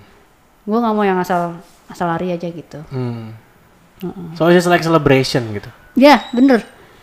Padahal kan waktu praktek dengan kesibukan sebagai seorang dokter, apalagi kalau gue dengar tadi pengalaman operasi dan lain sebagainya, berat dok. Nah ya itu juga sebenarnya karena nggak akan memungkinkan gue maraton dengan waktu yang bagus atau katakanlah waktu nggak usah bagus ya tapi gue bakal terlalu capek cedera segala macem. Kalau gue lebih dari sekali setahun. Maksudnya gue sadar diri lah. Hmm. Kan gue kerja juga Iya, iya. punya anak juga Jadi harus sadar diri lah ya. Sadar diri lah. Nggak usah nggak usah ambil-ambil banget Iya lah. nggak nggak usah banding bandingin lah lain Iya iya iya. Terus terus eh, sewaktu maraton apa ha- ha- hal apa yang hal apa lagi yang ditemukan itu selama udah lima, udah lima kali berarti ya? Heeh. Udah lima kali maraton. Emang rencananya kalau 2020 nggak ada pandemik mau ke mana dok? ke Sydney Oh, kayaknya out of the box banget pilihannya Sydney daripada yang lain-lain mau ngejar World Major Marathon. Gue emang kayaknya selalu out of the box gitu ya? Iya. Heeh. Sydney, ya kalau lihat oh, Gold Coast oke lah Gold Coast. Selebihnya kan masih di Jakarta di Indonesia Indonesia gitu ya, Bandung, Jakarta, Bali gitu kan. Di Sydney, Mm-mm. apa emang karena udah jatuh cinta sama Gold Coast PB mau coba ah kayaknya nih iklim aklimatisasi di Australia kayaknya lebih enak gitu. iya Gitu gue tuh orang yang nggak suka travel jauh-jauh Oh gitu. ya? Hmm, ribet Hmm. gue nggak suka ribet nggak suka yang aduh pakaiannya mesti begini mesti bawa segala macam pakaian mulai dari yang kalau panas sampai yang dingin banget gitu ya kan gitu ya orang kalau mau Iya, keluar karena iya. gue lihat teman-teman gue begitu gitu kan Hmm. pakai ngetes baju gitu Iya, kan iya, iya, iya. terus buat persiapan pakaian pas maratonnya aja sekoper kali ya Kalah Raja itu Salman. berpakaian Kalah kali Raja Salman bawa koper Oh, ya. iya, bener. terus terus gimana? terus itu habis itu ya gue capek di perjalanan juga Iya. gue sebenarnya nggak suka di pesawat lama-lama Ya. dan itu sebenarnya anjuran dari eh, coach gue dulu juga Oke. tadinya gue nggak mau tuh keluar-keluar Hmm. Males, Indonesia aja males lah aja gitu. gitu. Ya. Heeh. Nah, ya udah biarin aja kali mau sini sini aja gitu Ah, terus terus terus. yang penting kan gue menikmati Iya. terus cu- cuma dia bilang dok masih ada target waktu nggak sih "Eh, masih ada kan Oke. Bilang, iya sih ya terus terang sih kalau dari logika logika atau teori atau ilmunya seorang coach bakal susah motong waktu lagi kalau di yang suhunya panas Betul. kayak Jakarta, Bali, Iya. apalagi yang eh, internationally diakui kan di Indonesia baru Bali sama Borobudur ya. iya Iya. Itu pun juga iklimnya gila Ya sih. itu yang gila-gila semua yang gini-gini gitu Iya, kan, iya, yang iya. naik Rolling turun naik hill. turun rolling gila. lah. Oke oke oke. Jadi dia bilang ya kalau bisa sih untuk supaya lebih menambah kemungkinan bisa cep, nam- ngurangin waktu lagi di luar lo dok, ya, cari yang cari yang lebih sejuk lah gitu. Oke. By the gue udah bilang gue udah ngotot lagi bisa ngelawan coachnya. gue tuh nggak tandingin mas. Susah tuh orang Jakarta. Tapi setelah dicoba, ya ya oke sih. lo merasa menjilat lidah sendiri gitu ya. Padahal coachnya bilang tuh kan gue bilang juga apa. Iya. Nyoba dulu makanya. Halo Coach Andri. gitu nggak tuh dia bilang itu? Enggak ya? Eh, iya sih. Udah gue tebak. Oke oke terus terus. Iya, terus nggak itu sebenarnya tahun 2020 itu adalah targetnya gue mau BQ. Oh wow. Mm-mm. Oke. Dan itu udah diatur. Maksudnya dihitung-hitung menurut perhitungan kita tuh harusnya masuk Hmm, gitu ya. Dengan Kalau kalau latihan pro- masih progres gitu kan. Oke. Oh. Dengan hasil yang terakhir. Oke. Heeh. Dengan eh, apa namanya capability yang lu punya sekarang gitu ya. Oke. Tapi by the end pandemi gagal gitu ya. Ya, gitu deh. Tapi masih termaintain dengan baik kok. Hah? Masih termaintain dengan baik dan Iya. kelihatannya sehat-sehat selalu gitu. Ya, alhamdulillah. Di medsos masih terpantau sehat lah ya. Sehat. Heeh. Kan salah satunya kita update medsos kan biar orang tahu kabar kita gitu kan. Setidaknya sehat fisik lah. Nah, Maksudnya apa lagi? tapi kalau definisi sehat menurut lu tuh apa dong? hmm, Karena nih sehat menurut gue, menurut orang-orang olahraga, ya. kayaknya kita punya pandangan yang berbeda-beda gitu. Sehat ya sehat-sehat aja, makan ya udah makan-makan aja gitu loh. Kayak eh, hidup ya udah kayak biasa aja waktu tidur ya udah setidurnya kita aja gitu. Tapi kalau menurut seorang dokter, Mm-mm. karena gue harus mencari tahu definisi sehat dari pakarnya. Hmm. Gimana tuh dok? Sebenarnya dibedain sehat sama bugar. Oke. Nah, sehat bugar dengan fit kan sama ya. Ya. Kalau sehat lain lagi, healthy. Mm-mm. sehat itu bukan buk- itu fisik organ dalam semua dalam kondisi baik. Hmm. Mental juga. Hmm. Jadi eh, raga eh, dan psikis gitu. Ya. Nah, terus ditambah lagi bugar. Mhm. Itu beda. Kalau bugar itu Kalau bugar itu belum tentu sehat. oh, bugar belum tentu sehat. Mm-mm. So, bugar artinya apa tuh dok? Bugar itu artinya ya dia sebenarnya definisi secara lebih ke olahraga ya. Hmm. Nah, jadi dia eh, apa ya eh, mampu melakukan aktivitas sehari-hari dengan baik, Hmm. ya kan? Mm-mm. Heeh, kayak Berarti istilahnya kalau diibaratkan kendaraan sehat itu berarti mobil kita tuh dalam kondisi baik-baik aja. gitu. Mm-mm. Tapi kalau bugar itu ya kalau kita kondisi baik-baik tapi nggak kepake Mm-mm. itu berarti Atau- sama aja bohong. Gitu. Sehat kalau nggak bugar ya berarti sama aja ya sia-sialah sehatmu gitu. Atau gimana dok? Menurut lo, dok? Eh, sehat kalau nggak bugar ya nggak nggak bisa memaksimalkan di aktivitas sehari-hari ya. Oke. Heeh. Berarti harus Kalau beriringan. bugar tidak sehat ya ada bisa jadi ada penyakit yang nggak ketahuan gitu. Sebenarnya udah ada bibit-bibit Oh, oke. di dalam. contohnya Mm-mm. seperti apa dok? Gua kalau nggak dikasih contoh agak susah. Contoh yang mana nih? Eh, lu sehat tapi pada kenyataannya tidak bugar gitu kayak ya tadi yang dokter bilang ada gejala-gejala yang bisa timbul seperti apa gitu dok. Kalau di eh, di profesinya dokter deh bedah toraks dan kardio di sekitaran Ya olah- kalau sehat gitu. eh, anatomi apa semua fungsional juga di semua organ badan bagus, Iya. dicek per lab semua bagus Iya. ya kan. Heeh. Eh, keluhan nggak ada. Hmm. Cuma bugar itu sebenarnya lebih ke fisik sih, Hmm. lebih ke fisik, kemampuan fisik seseorang. Hmm. Jadi misalnya dia disuruh kalau nggak biasa ya, karena memang nggak biasa juga. Hmm. Naik tangga lima lantai nggak Pengap gitu ya. ngap gitu kan. Kayak gitu. Oh, jadi ibarat katanya lebih ke kemampuan dia beraktivitas dengan eh, kondisi badan yang dia punya saat ini gitu ya. Oke, ma- make sense. Nah, gua agak mikir gini dok, kalau kalau kalau diibaratkan sama dokter, nah pas nih dokter spesialis bedah jantung nih, Mm-mm. ada orang yang olahraga, fisiknya bagus, Mm-mm. by the end setelah olahraga dia meninggal dok. Mm-mm. Itu kenapa ya dok? ya? Katanya kebanyakan sih dibilangnya serangan jantung. Sebenarnya eh, kita bahas secara singkat aja nih. Serangan jantung tuh penyebabnya tuh apa dok? Karena kan ini nggak diketahui gitu, tiba-tiba menyerang. Gitu. Ya memang kalau orang meninggal mendadak, Ya. habis ngapain pun itu, secara statistik kan penyebab eh, dua terbanyak kalau nggak stroke penyakit jantung. Yap. Jadi kita pasti menduganya dua itu, Hmm. Oh, tanpa tahu riwayat dia sebelum-sebelumnya ya. Mm-mm. Pokoknya kita tebak aja kalau nggak stroke jantung gitu. Hmm. Nah kalau jantung kemungkinannya dua, Hmm. Eh, sudah ada kelainan bawaan Hmm.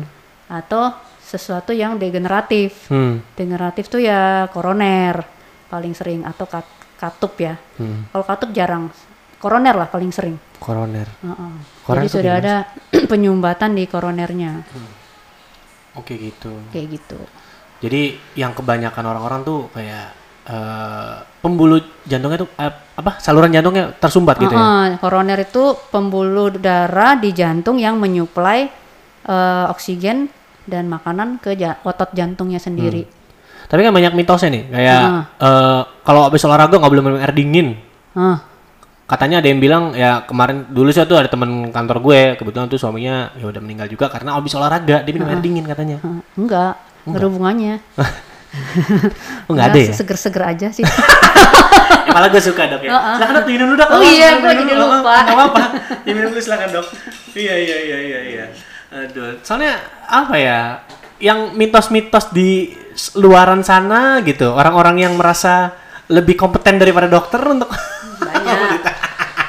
Banyak, Pok. lu menghadapi kayak gitu gimana sih dok gitu sering pasti sering kan ditanya sama pasien kan katanya kalau begini boleh dok katanya kalau begini bisa begini dok gitu Aduh, gue cepet banget emosi kalau udah Udah jangan deh hari minggu lagi Ntar- Gak apa-apa, gue jadi gak ngantuk. iya iya iya terus jadi naik darah gitu ya gimana gimana Apalagi yang udah yang udah sering diulang-ulang ya. Iya. Tuh asli deh emo- emosi gue cepet terpancing. Aduh ibu ya, langsung gitu. tapi kan langsung ke pelarian ya langsung ke lari kan bawanya biar rilis ya nah, gitu Makanya gue tiga hari nggak lari tuh, aduh, uring-uringan ya uring-uringan. Semua kena semprot deh. anak ya orang-orang rumah semua Eh, termasuk suster. suster ya Ini kenapa nih dokter ngegas aja kan? oh gitu berarti semua udah udah bertahu nih kalau tiga hari lu nggak lari udah Rata-rata sih pada tahu. siapa orang yang bilang pertama kali ini belum lari nih kayaknya nih Oh, kayaknya ah, iya salah satu orang di kamar operasi ya pas ngelatih. ah gitu Anu kenapa sih lama nggak lari ya? Kok tahu? tapi jawabnya sambil pakai emosi Iya. jiwa gitu ya. Allah segitunya. Segitunya. tapi selama selama lari itu perjalanan lu lari gitu ya lu pernah mengalami cedera nggak sih dok pernah, pernah pernah. Ah, Tapi nggak sampai berat ya. hmm. cedera apa waktu itu, dok Eh, ITB pernah. Awal-awal a- awal-awal Mas ITB belakangan tuh lebih ke pelantar. oke Heeh. oh Cuma nggak pernah yang berat sih, karena gue kan langsung cepet ya. recovery termasuk cepet ya Nggak ke cepet ke visio. oke Heeh. apakah itu yang memutuskan akhirnya buka visio sendiri sekarang? Kayaknya minimal gue di servis gitu. Gimana tuh ceritanya dok? Bisa saya sekarang akhirnya buka klinik visio sendiri. Eh, itu awalnya gara-gara kan almarhum bokap meninggal tuh Iya. ke tahun lalu. Mm-mm. Terus wilayah tempat praktik dia kan kosong dong, Mm-mm. nggak kepake, space-nya nggak kepake dan maksudnya buat keperluan rumah juga ya rumah udah gede gitu kan. Iya. Tadinya mau disewain, Hmm. mungkin ke karena bentuknya udah bentuk praktek ke dokter-dokter terus terus terpikir "Eh, kenapa nggak kita aja gitu yang memfungsionalkan ini daripada cuma nyewain ke orang gitu kan Mm-mm. sayang Hmm, Walaupun sebenarnya enak sih nunggu da- duit datang gitu kan kalau iya sewa gitu iya kan. sih sebenarnya simple ya Lu nggak mikir apa udah Heeh. sewa aja. Dan pasti ada yang mau sih Iya. Strategis loh itu. yo Terus terus terus. terus cuma ya gue pengen punya apa ya something selain praktek sebagai dokter gitu Oke. itu juga alasan kedua Ah, Nah, karena gue mikir jadi dokter bedah tuh oh jangan sampai tuanya nanti apa ya nyari duit eh, maksudnya gini ngo- masih ngotot operasi karena masih perlu penghasilan dari situ Oke. Nah, Padahal sebenarnya eh, kalau dokter bedah sendiri tuh ada ada ini nggak sih? Ada ada masanya untuk melakukan operasi gitu. Ada secara ya? legalitas nggak ada Oh, secara nggak ada legalitas batas Oke. Nah, j- tapi ya makanya tiap orang tuh mesti punya tiap dokter bedah ya mesti punya kesadaran sendiri sih mestinya. Kapan sih gue mesti berhenti gitu kan. Heeh. Tapi by the end, eh, lu sendiri juga akhirnya mau nggak mau belajar satu bidang lain gitu di sport fisioterapi gitu. iya. Oh, Heeh, sebenarnya dari yang sejak gue rajin olahraga terus ada kadang-kadang ada mas bermasalah ya. ya namanya dokter gitu ya nggak cuma pengen di terapi tapi pengen tahu kenapa gitu kan Oke. Jadi kalau beberapa fisioterapis yang pernah terapi gue udah udah tau lah gue cerewet gitu. Ah, Kenapa begini gitu? Oke. Eh, terus kenapa nggak sembuh sembuh? Kenapa balik lagi? Anali- penyebabnya apa? Jiwa analisanya keluar ya. Iya iya iya iya iya iya iya. gue pernah ke suatu tempat waktu itu Ya. eh karena nggak tahu kali gue dokter awal. Ya gue juga nggak pernah ngasih tahu dari awal ya. Ngapain sih gitu kan? Terus dikasih yang junior gitu kan. Mm-mm. Terus gue tanya-tanya kayaknya dia gelagaban gitu. Jam terbangnya masih kalah Iya, gitu. iya. ya. Eh, Bersih kurang pede juga kali. Lu sih terlalu mendominasi kali nanyanya. Jadi orang ngerasa terintimidate. Terus the next visit gue langsung dikasih yang paling senior. Nggak bisa nih dokter Rugun dikasih yang junior-junior. nih. Oke oke. Terus. Gak bisa nih, gak bisa. ya berangkat dari situ, ya itu udah mulai timbul ide sih bikin Oke. klinik. Kenapa nggak gue bikin sendiri gitu? Mm-mm. Yang sesuai dengan menurut gue ideal gitu. Sebagai passion lo juga ke olahraga juga Mm-mm, kan? nyambung Ya. juga kan. Oke. Heeh, Nggak jauh-jauh juga dari profesi dokter juga, Oke. ya kan? Oke oke. Dan di situ logonya eh, menarik nih. Ada eh, ada ada logonya tulang gitu, join join muscle nih logonya ya. Terus udah gitu juga eh, dibilang ada general. Berarti nggak harus orang yang olahraga dong? Enggak, enggak. Hmm. Jadi kita juga untuk eh, fisioterapi eh, general tuh maksudnya misalnya orang cedera yang bukan olahraga, Ya. kemudian habis stroke ya, Ya. eh, kemudian habis operasi, operasi operasi tulang, Hmm. operasi sendi, kemudian habis operasi yang dari profesi profesi gue pun Oh ada yang situ. Ada. Oh, malah ada saraf dan Uh-uh. otak juga. ada. Nah itu implik apa eh, pengaplikasiannya gimana tuh dok di situ dok? Eh, di situ kan eh fisioterapi saya sih udah udah pengalaman kan sebelumnya Ya. di rumah sakit jadi udah nanganin semua sih. Oke. Eh, terus eh, dan mereka juga update ilmunya kan. Hmm. Terus eh, jadi masing-masing ditangani dengan masalah masing-masing gitu. Hmm, hmm. Misalnya kalau yang post stroke ya ada ada latihan-latihannya, ada Hmm. fase-fasenya gitu. Dan ada eh, apa? S- bukan sport center apa istilahnya? Eh, performance center juga di situ ya. Hmm, kita Kayak mini bilangnya gymnya gitu. ya Kayak gymnya Iya, gitu ya. iya. Oke. Walaupun kita eh, istilahnya eh, saya bikin namanya Sports and General Physiotherapy Center, Oke. tapi saya bikin mini gym di situ. Hmm. Maksudnya ruangannya lumayan lah, Mm-mm. Eh, alatnya juga lumayan lengkap Oke. untuk latihan. Karena ya itu dia gue pengen. eh, jadi kan gini, klinik fisioterapi itu gue lihat macam-macam ya. Ya. Eh, sebagian ada yang banyak manual terapi. Manual Iya. terapi itu lebih ke massage. Exercise-nya dikit gitu. Hmm. Padahal itu eh setahu gue dari yang gue banyak ngobrol dengan fisioterapis, eh itu kan cuma nanganin gejala aja, Hmm. tapi sumber masalahnya nggak diperbaikin gitu. Hmm. hmm. Padahal mungkin sumber masalahnya ada kelemahan otot, Hmm. ya kan. Nah itu harusnya berarti lanjut ke kalau nyerinya udah hilang lanjut ke latihan. Hmm. Otot mana yang perlu diperkuat diperkuat. Hmm. Jadi gue pengen sampai ke situ gitu, sampai tuntas gitu. Jadi eh, sembuhnya total, nggak setengah-setengah Nah, gitu ya. betul. Termasuk nge-maintainnya juga setelah sembuh tuh harusnya gimana? Heeh, paling tidak teredukasi gitu pasiennya. Oke, dan juga Hmm. itu bikin mini gym buat latihan strength sendiri. Enggak. Ya kalau diperlukan. Oh, enggak ya. Ya kadang-kadang lah ya. Ah, iya, kadang-kadang. Kalau hujan kan ngapain keluar Nah, jauh-jauh rumah, fisioterapis gue tuh udah rada-rada ngomporin gitu. Eh dok, nggak sekalian pasang squat rack katanya. Tempatnya nggak ada, gue bilang. Aduh. Nah, itu kan tadi general nih, nah, Dok, ya. Gue juga eh, kalau yang teman-teman eh, sport entusias pasti ada lah ya. Termasuk gue sendiri juga udah pernah ke situ ya waktu itu beberapa eh, minggu yang lalu. Terus juga ada di dianalisa dulu atau di dicek dulu, dicek apa namanya dok kemarin dok? Gue lupa. Dok. Oh, health check machine. Health check mesin. Nah itu pakai eh, sonar ya.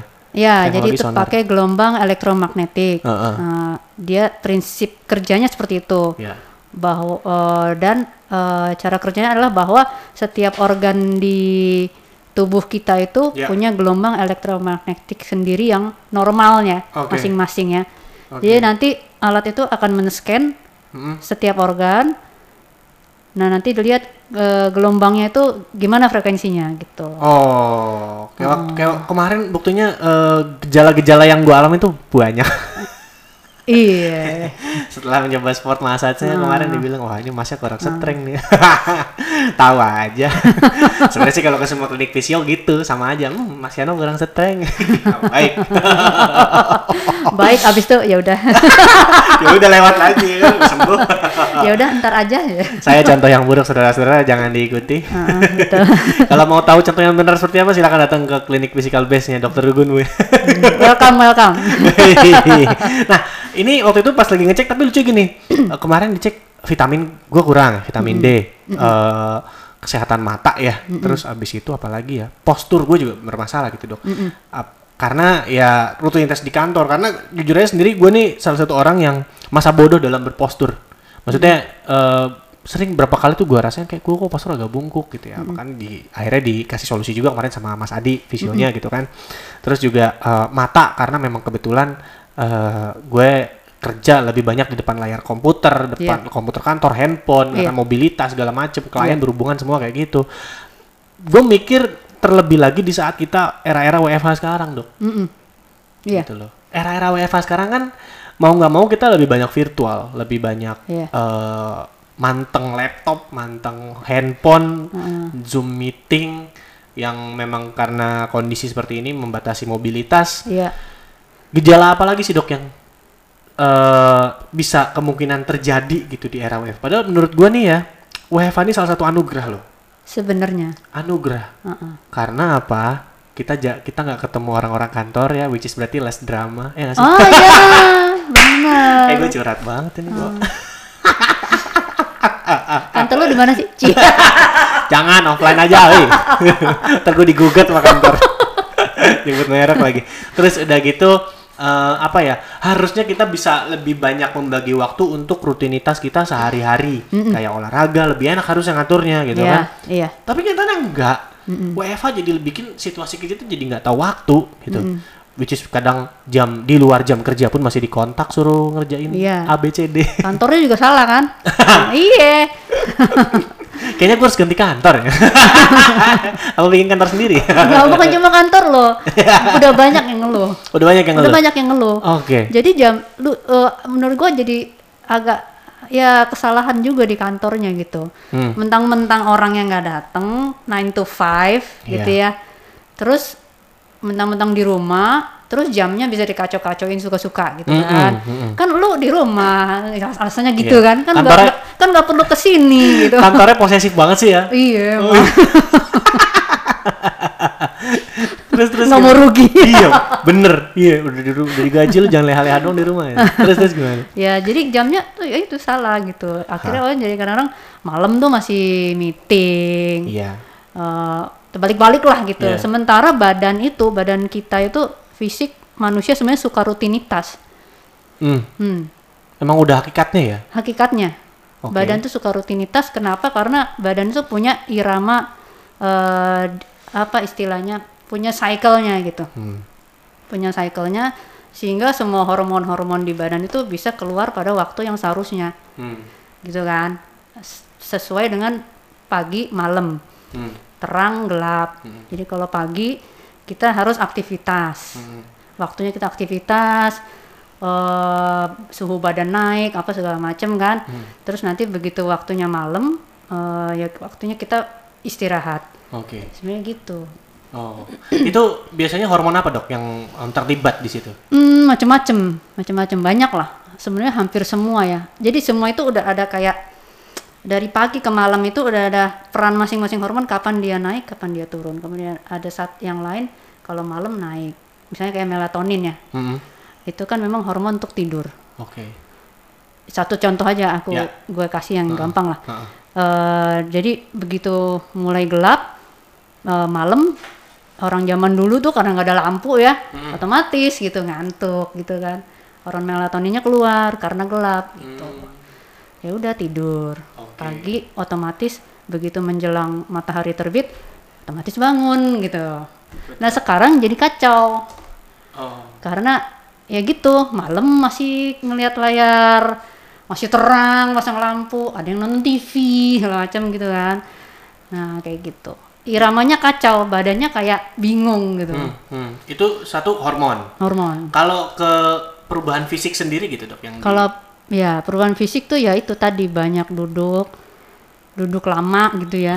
Eh, ngadepin layar komputer ya kan? Eh, ngezoom HP terus eh, macam-macam salah yang paling sering sih kalau dari ya kita belum punya statistiknya ya, tapi kalau rata-rata sekarang yang datang tuh banyak juga karena justru ya itu banyak duduk lama. Hmm. duduk lama satu eh terus efeknya adalah eh, keluhan di bahu Hmm. di bahu leher Wah, iya. karena sakit kepala ya kan sakit kepala padahal karena otot-otot lehernya tegang Hmm. sama sampai ke bahu terus yang kayak tadi posturnya jadi bungkuk kadang-kadang sampai jadi back pain gitu kan Iya. Kayak gitu Dan gue yakin juga teman-teman yang WFH di rumah mungkin ya eh, peralatan bekerja di rumah tidak se tidak seoptimal yang di kantor gitu kan karena kan pasti kalau perusahaan beli eh, alat-alat kantor kayak kursi duduk untuk karyawan itu pasti juga sudah ada standarisasinya gitu kan untuk iya. office office office chair gitu office desk gitu Iya. kan tingginya juga sudah disesuaikan dan Iya. dengan era WFH kan ya nggak tahu mungkin kerjanya bisa di atas kasur duduknya di atas sofa Oh, which is iya.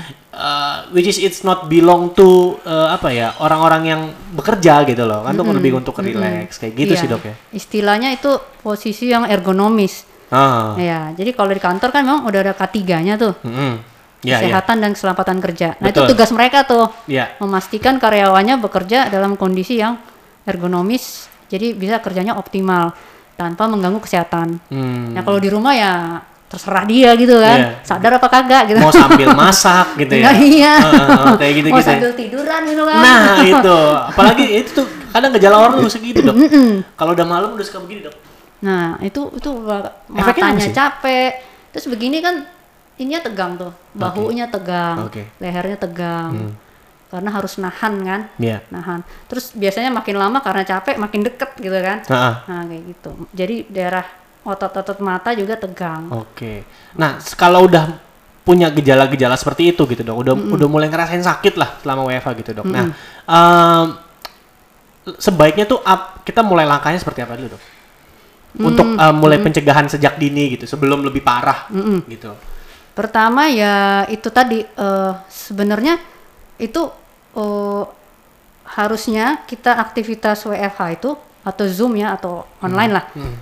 Seharusnya setiap 30 menit kita mesti rest. Break gitu. Break itu eh, kita berdiri jalan-jalan kayak stretching-stretching gitu Oke. stretching ringan aja gitu Hmm. Heeh, terus ma kayak mata tuh mesti dianjurkan ngelihat ke yang jauh jadi ngelihat keluar keluar jendela gitu Oke. objek yang jauh gitu Oke. supaya otot matanya istirahat Oh jadi mata tuh eh, jarak pandang tuh juga harus eh, variatif dalam satu hari. Iya. Jangan selalu kita mandang. Mungkin kalau depan laptop ya taruh let's say kita satu meter eh 30 cm eh 30 cm 30 cm ya depan laptop. Kadang nggak nggak nggak harus sampai nggak harus lihat tuh situ aja gitu. Jadi iya oh. karena kalau kita ngelihat deket itu kan otot mata tuh dia kontraksi Hmm. kontraksi kalau ngelihat deket nah kalau ngelihat jauh dia relaksasi Hmm. nah kalau kelamaan gitu kan kontraksi terus capek kan Hmm. Sama aja kayak otot yang lain sebenarnya Gitu ya. Heeh, cuma kita nggak ngeliat aja gitu Basically agak susah ngeliat mata sendiri sih selain ngaca tentunya. Selain ya. ngaca. Iya iya iya iya iya iya iya. Nah, salah satunya kemar- kemarin yang di, ya itu salah satunya det- yang bisa mendeteksi ya alat kemarin yang begitu ngecek pakai sonar itu ya. Mm-mm, Kemarin itu gitu. salah satunya Oh, ya gila, kan? itu. dan memang kebanyakan orang sekarang begitu kese- kesehatan matanya terganggu Hmm. Uh, otot-otot matanya uh, capek gitu Oke. Terus juga postur fisik sendiri ya tadi bilang kelelahan apa seperti itu gitu. Nah, selain kita harus eh, pandangan mata, nah terus stretching. Nah, stretching yang sebaiknya dilakukan tuh gimana, Dok? sebenarnya stretching ringan aja sih Eh, pokoknya eh, badan itu nggak boleh sebenarnya diem lama-lama satu posisi gitu Hmm, Oke. Heeh, prinsip sekarang eh, di bidang fisioterapi tuh gitu. Eh, karena badan itu senengnya kecuali waktu tidur ya. Ya. Pada saat aktif dia senengnya moving. Hmm. Jangan lama-lama satu posisi. Karena ototnya jadi kaku, Oke. narik gitu. Jadi eh bagusnya berdiri aja, berdiri, jalan-jalan sebentar. eh, terus stretching-stretching, ngelurusin badan, ngelurusin tangan gitu kan. Ngelemesin, puter-puter gitu aja. Hmm. Karena itu kan berarti tubuh dipaksa eh, bukan dipaksa ya. Seharusnya itu bergerak dinamis jangan statis gitu ya. Mm-mm, mm-mm. Capek lu. Dok. WFH Capek. gitu, ternyata. Karena kirain malah jadi anugerah gitu loh. Maksudnya mobilitas terbatas, kita bisa ya paling tidak kita meminimalisir waktu di jalan kadang-kadang kan nggak itu perlu juga. menghadapi menghadapi macet gitu kan. Uh-uh. Lain cerita lagi ntar nih kalau macet, Lain capek lagi. nyetir apa. Iya. Oke. Ada masalah lagi. Nah, iya. Untung ada dokter. Ntar gue nggak punya pasien. Iya iya iya. iya. Si Harni banyak mendengar curhatan dokter. Tapi oke, kalau soal postur nih, pada saat duduk deh, let's say. Kalau anjuran dari dokter tuh yang sebaiknya tuh seperti apa, Dok? Selama kita periode WFH di rumah deh, gitu mantengin online meeting ataupun kita kerja depan monitor layar, itu postur sebaiknya harus seperti apa, Dok? Stick around because we'll be right back.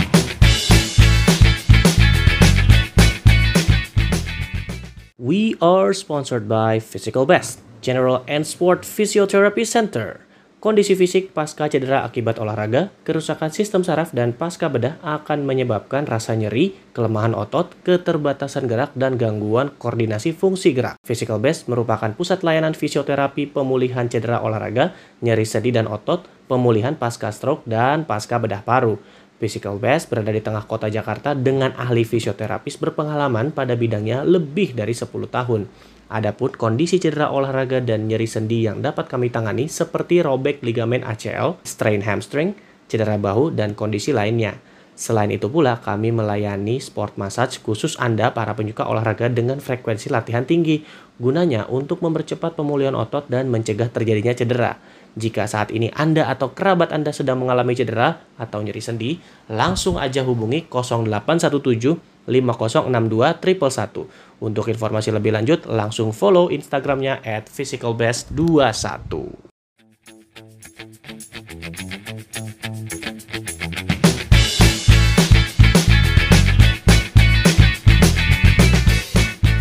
Sebaiknya tegak. Ya. Tegak. Eh gue agak susah jelasinnya ya kalau eh, di sini idealnya pakai gambar. Tapi sebenarnya eh, tulang belakang itu udah ada udah ada lengkungannya yang normal gitu. Hmm.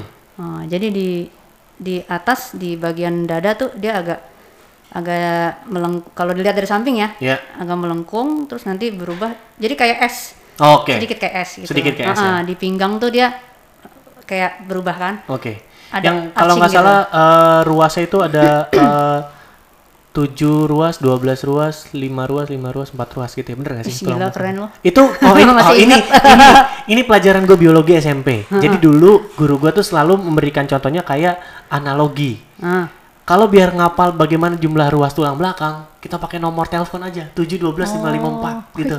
bagus. Terus eh istilah tuh ada lepu papie. Leher, punggung, pinggang, panggul, ekor. Bener ya? Iya. Eh, lulus.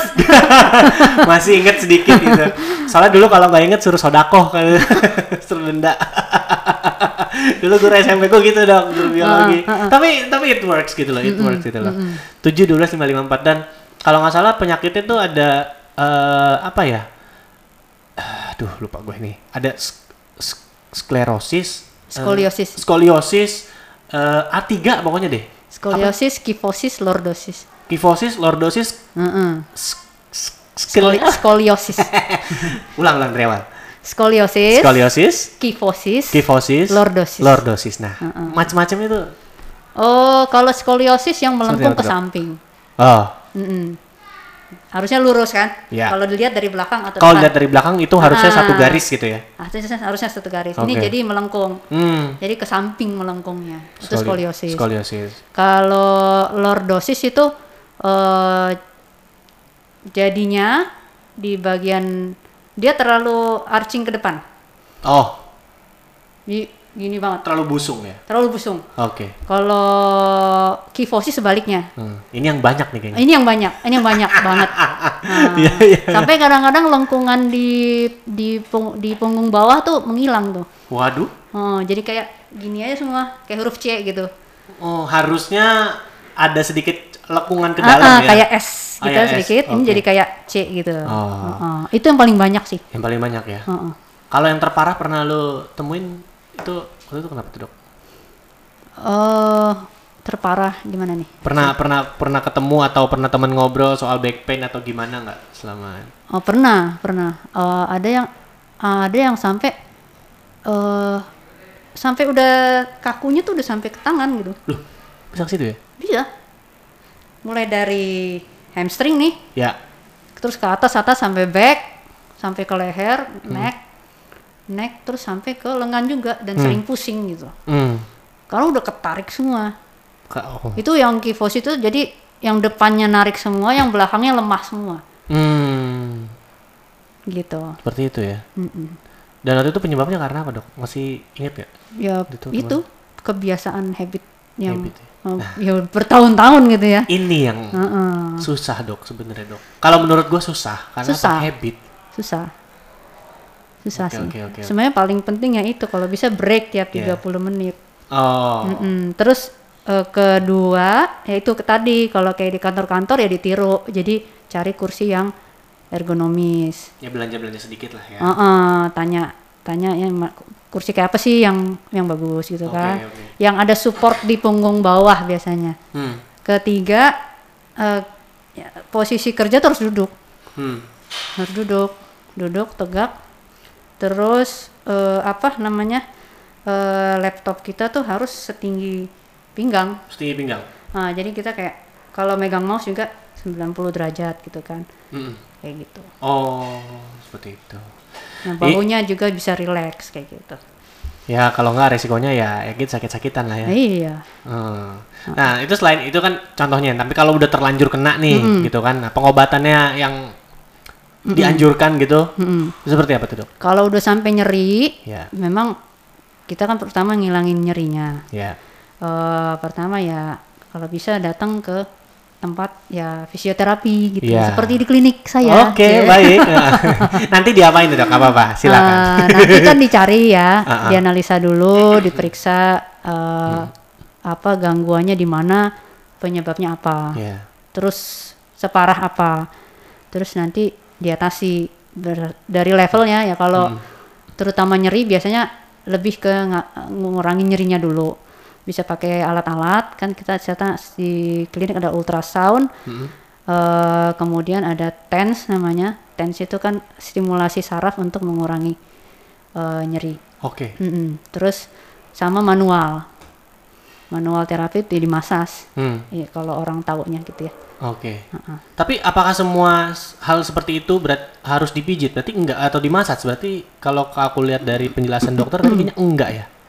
Hmm, iya tergantung kasus sih. Tergantung case ya. Tapi rata-rata kalau yang awalnya masih nyeri banget dan eh masih berat gitu ya, biasanya lebih ke ngilangin nyerinya dulu. Hmm. Nanti kalau udah mulai enak, Hmm. baru lebih ke tadi preventif Hmm, hmm, sama di rumah apa sih yang mesti dilakukan untuk menghindari untuk memperbaiki gitu ya. Hmm. Terus latihan-latihan. Hmm. Seperti itu ya. Berarti latihan stretching kayak Iya. gitu-gitu. berarti enggak semuanya tuh harus dipijit langsung. Karena kadang-kadang orang begitu, pukul dikit, aduh kayaknya sakit nih gue. Pijit lah, pijit gitu. Karena kalau ya ini gue bukan mendiskreditkan tukang pijit tradisional sih, cuman em, agak takut. Malah kan kadang-kadang beberapa case kayak nyokap gue deh gitu. Em, dipijit malah makin sakit. Iya, karena mestinya ada ilmunya. Ilmu anatomi kan yang pasti kan mesti tahu tuh otot mana berhubungan dengan mana. Terus kalau dia nyerinya di mana, otot mana aja yang kena, yang mana yang mesti dipijit, yang mana yang nggak boleh gitu Ya. kan. Dan gue juga setelah punya klinik baru tahu gitu.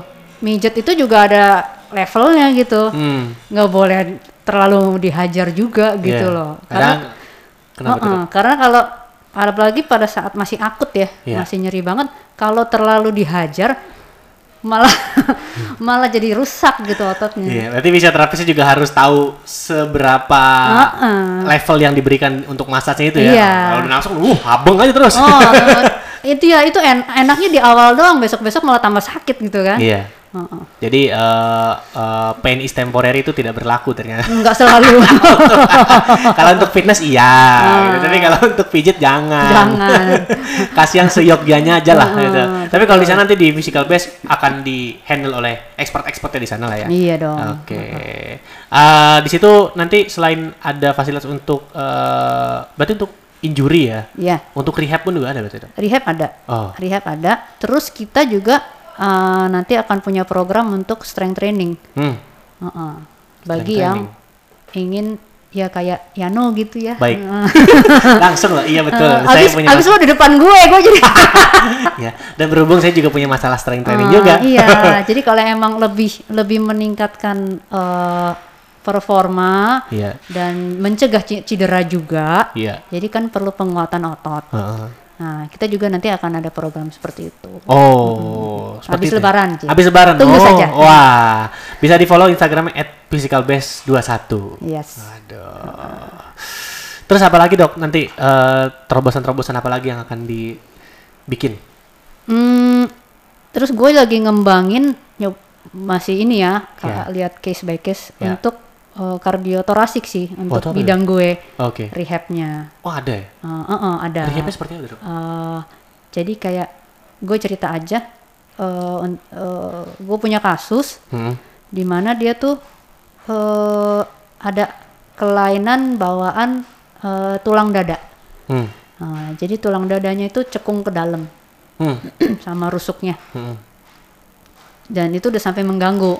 Hmm. Jadi waktu dia napas sakit, sakit dan kayak napasnya kayak di, apa ya nggak bisa dalam gitu, Hmm. terganggu. Ah, jadi itu kita operasi, operasi eh, terus ada yang saya buang bagian yang abnormal terus diganti dengan eh, plat. Hmm. Nah cuma kan pas beroperasi kan tentu banyak itu perubahan besar gitu ya. Adaptasi tubuh. Adaptasi tubuhnya Oke. luar biasa Oke. gitu. Untung usia masih muda. Cie. Heeh, Yang waktu itu yang kena ya? heeh. Bukan Oke. saya, bukan saya. Oh bukan ya? Oke. Bukan. Kekal fokus ya. gimana gimana dok? ya jadi eh, masih banyak. Jadi dia dia untuk napas itu harus pakai otot-otot lain. Hmm. Tapi itu kan mesti di training lagi tuh badannya. Hmm. Termasuk otaknya juga kan. Oke. Eh, bahwa sekarang pola napasnya udah nggak bisa kayak dulu gitu. Ya, dan nggak bisa kayak normal, tapi mesti dirubah. Hmm. Otot-otot lain yang tadinya kurang berperan harus diperkuat. Nah itu eh, lagi kita tangani di klinik. Kardiotoraks. Heeh. Metodenya nanti seperti apa tuh dok? Apakah sama seperti eh, ada activation seperti eh, kayak penyembuhan injury Yang udah-udah ada sekarang ini atau memang ada alat bantuannya lagi? Oh, penguatan otot-otot juga, tapi lebih ke kayak eh, latihan-latihan pernapasan Oke. uh, dengan meng- dengan nanti kita membuat awareness ke dia uh, uh, harusnya otot mana sih yang gerak, bagian mana yang gerak, jadi dia fokuskan ke situ. Mm-mm. Uh, terus yang kedua latihan misalnya pernapasan dengan diafragma, Mm-mm. ya kan, pakai nafas perut. Oke. Terus juga kita minta dia latihan kardionya supaya menambah kapasitas paru. Ujung-ujungnya nanti latihan kardio lagi ya. Iya, Beruntunglah kita yang sudah lari ya. yoi. Iyo, bisa satu satu level sombong di atas orang-orang yang belum latihan kardio. Iya iya iya iya. iya. Ta- Tapi ini menarik lah kardio toraks. Oke, berarti melatih eh, ini jantung. Wow. Mm-mm. Untuk jangka panjangnya eh efeknya nanti yang yang yang akan dirasakan itu seperti apa sih dok? Oh, bahwa eh, pada kasus tadi ya, Ya, nantinya dia bisa eh, paling tidak aktivitas sehari-hari bisa nafasnya enak. hmm. Oke. Mm-mm. Terus dia bisa aktivitas eh, sekolah atau kerja atau apa tuh tanpa terganggu. Oh. Ah. Nah ini kan apalagi apa salah satu tadi ada yang disebut pernafasan diafragma. Mm-mm. Kalau setahu gue nih ya, eh, pernapasan itu memang kita caranya ada dua metodenya. Iya. Nafas pakai paru-paru ya, Ya, sama diafragma. ya. Kalau untuk teman-teman MC nih ya, Uh-uh. karena kan kita kan ngomong dalam tempo yang cukup panjang gitu kan, Iya. ma- membawa acara gitu. Iya. Kalau kita terlalu mengandalkan nafas di sini, itu katanya eh, nafas di dada gitu ya, nafas pernafasan paru-paru itu akan cepet serak nanti. Kalau kita suara lantang apa, nah itu waktu itu dilatihnya tuh pakai Iya. diafragma. Tapi itu susah dok membiasakannya dok. Hmm, iya, perlu dilatih. Latihannya tuh Sama kayak orang nyanyi sih. Orang Iya, nyanyi iya, juga orang kan nyanyi juga. banyak Sama. pakai Sama. nafas diafragma. kan. sama. Karena eh, kalau jangka waktu panjangnya juga nggak bagus untuk pita suara katanya. Iya, betul. Oh. Tapi itu relate ke pekerjaan dokter juga ternyata ya di relate di relate. jantung ya. Ah, ya karena bidang gue kan eh, toraks kardiovaskular Hmm. jadi dengan diafragma tuh juga nyambung gitu Oke. karena diafragma itu adalah salah satu otot pernafasan Mhm. Yang penting sebenarnya Oke. Tapi kalau kita kebanyakan nafasnya pakai diafragma, apakah itu nanti akan eh, terganggu karena paru-paru ini untuk bernapas tidak digunakan secara optimal atau gimana dok? Nah ini, ini dari posisi gue yang nggak tahu nih. Heeh. Itu enggak sih Dok? enggak Enggak ya? malah menambah Loh, Heeh dong gimana? kalau yang pakai dada kan nggak mungkin hilang Hmm. nggak mungkin hilang jadi kalau kita ak- aktifkan atau naikkan aktivitas eh, dari pernafasan diafragma Hmm. itu akan menambah gitu Oh, jadi bukan mengganti ya oke. Malah menam- malah bagus ya. Mm-mm, bagus Oke, jadi pernafasan diafragma tidak hanya dipakai pada saat tidur aja. Mm-mm. Kalau tidur kayaknya udah terpola ya ke semua orang gitu loh. Ya otomatis karena posisi kan. Oke. Heeh. Posisi tidur baring kan eh, kan bagian dada itu udah istilahnya istirahat gitu. Hmm. Ada sehingga diafragmanya otomatis lebih lebih bekerja gitu. Hmm. Seperti itu kurang lebih ya. Hmm. Gila, ini hari ini banyak sekali ilmu yang didapat dari Dokter Rugun dan juga cerita-cerita curhatan dari Hmm. seorang dokter. Nyesel nggak nggak jadi dokter? Um, Enggak juga sih. Seenggaknya gue punya teman dokter bisa tahu curhatannya lebih lanjut lah. Ya, tapi menarik lah dok ya. Dan eh, dari dokter gue sendiri ya, eh, apa yang sudah dokter syukuri sampai saat ini gitu dan ke depannya apa sih harapan dari seorang dokter Rugun gitu yang belum belum kesampaian gitu dari dokter Rugun. Hmm, dulu gue mungkin lebih ya namanya juga dokter bedah masih baru, lebih ke asik sendiri untuk mempraktekkan ilmu kali ya. Ya. mengaplikasikan nolong pasien segala macem tapi di situ doang gitu kan Hmm.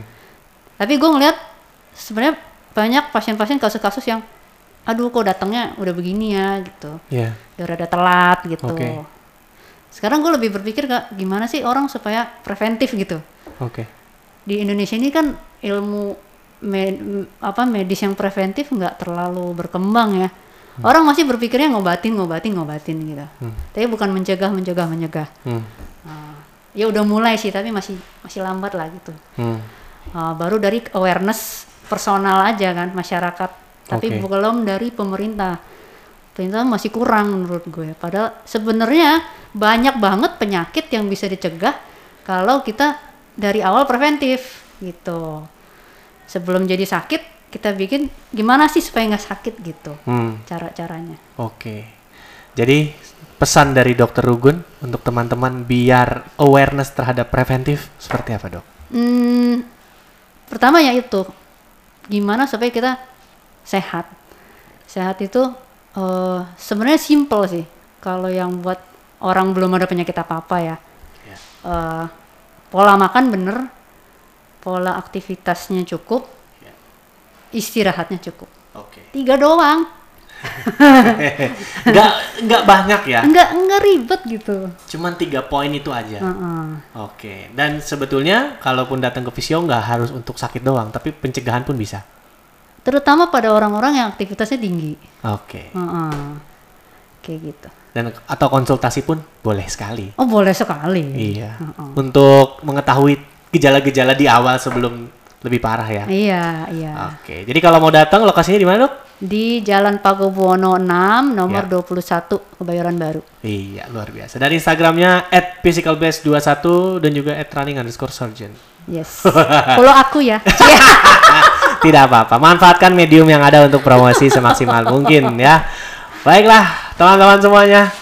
Terima kasih banyak Dr. Rugun Sama-sama, buat ya, pencerahannya Nok. hari ini. Uh, almost one and a half hours kita ngobrol dan tentunya banyak sekali ilmu-ilmu yang kita dapat. Yes. Jangan lupa kalau mau tahu lebih lanjut, silakan datang ke Physical Base 21. Oke. Eh, itu Instagramnya at Physical Base General and Sport Physiotherapy ya. Ya. Ada giveaway juga nanti eh, seperti apa? Silakan simak feeds-nya ya. feeds lanjutan dari podcast ini tentunya. Terima kasih banget Dokter Ugun sudah bersedia ngobrol-ngobrol, eh, menyampaikan keresahan, curhat dan juga Ah, berbagi ilmu ke kita semua. Sama-sama saya juga senang bisa sharing dan kayaknya aku beban agak terangkat agak sedikit. Berkat Yano ini. Ya, ini salah satu memang eh, visi gue menjadi tempat menyampaikan keresahan, Ah, berbagi Gue ya. pulang jadi agak lega nih. Berarti nggak cuma lari doang dong ya pelarian lo ya. iya. Gue perlu temen curhat. Iya iya iya iya iya gampang lah pokoknya bisa diatur ya. Dan ini pokoknya physical base physical base uh, general and sport physiotherapy ini nggak cuman hanya untuk penanganan uh, injury untuk lulus semua, nggak cuman untuk teman-teman penggiat olahraga tapi juga siapa pun bisa datang ya. Dari uh, cedera bahu, lutut, spine, stroke dan kardiorespirasi juga bisa. Dan nanti ke depan akan ada metode uh, untuk apa tadi dok? Kardiotoraks ya. Iya. Nah. Kardiotorasik dan strength Kardiotorasik training. dan strength training. Nah, nantikan aja pokoknya follow Instagramnya ya. Oke. Dok, it's been an honor. Sudah datang ke sini, sehat-sehat selalu, sukses juga untuk physical base-nya dan kasih. Terima kasih juga ya sudah Yes. eh, memberikan nanti eh, giveaway.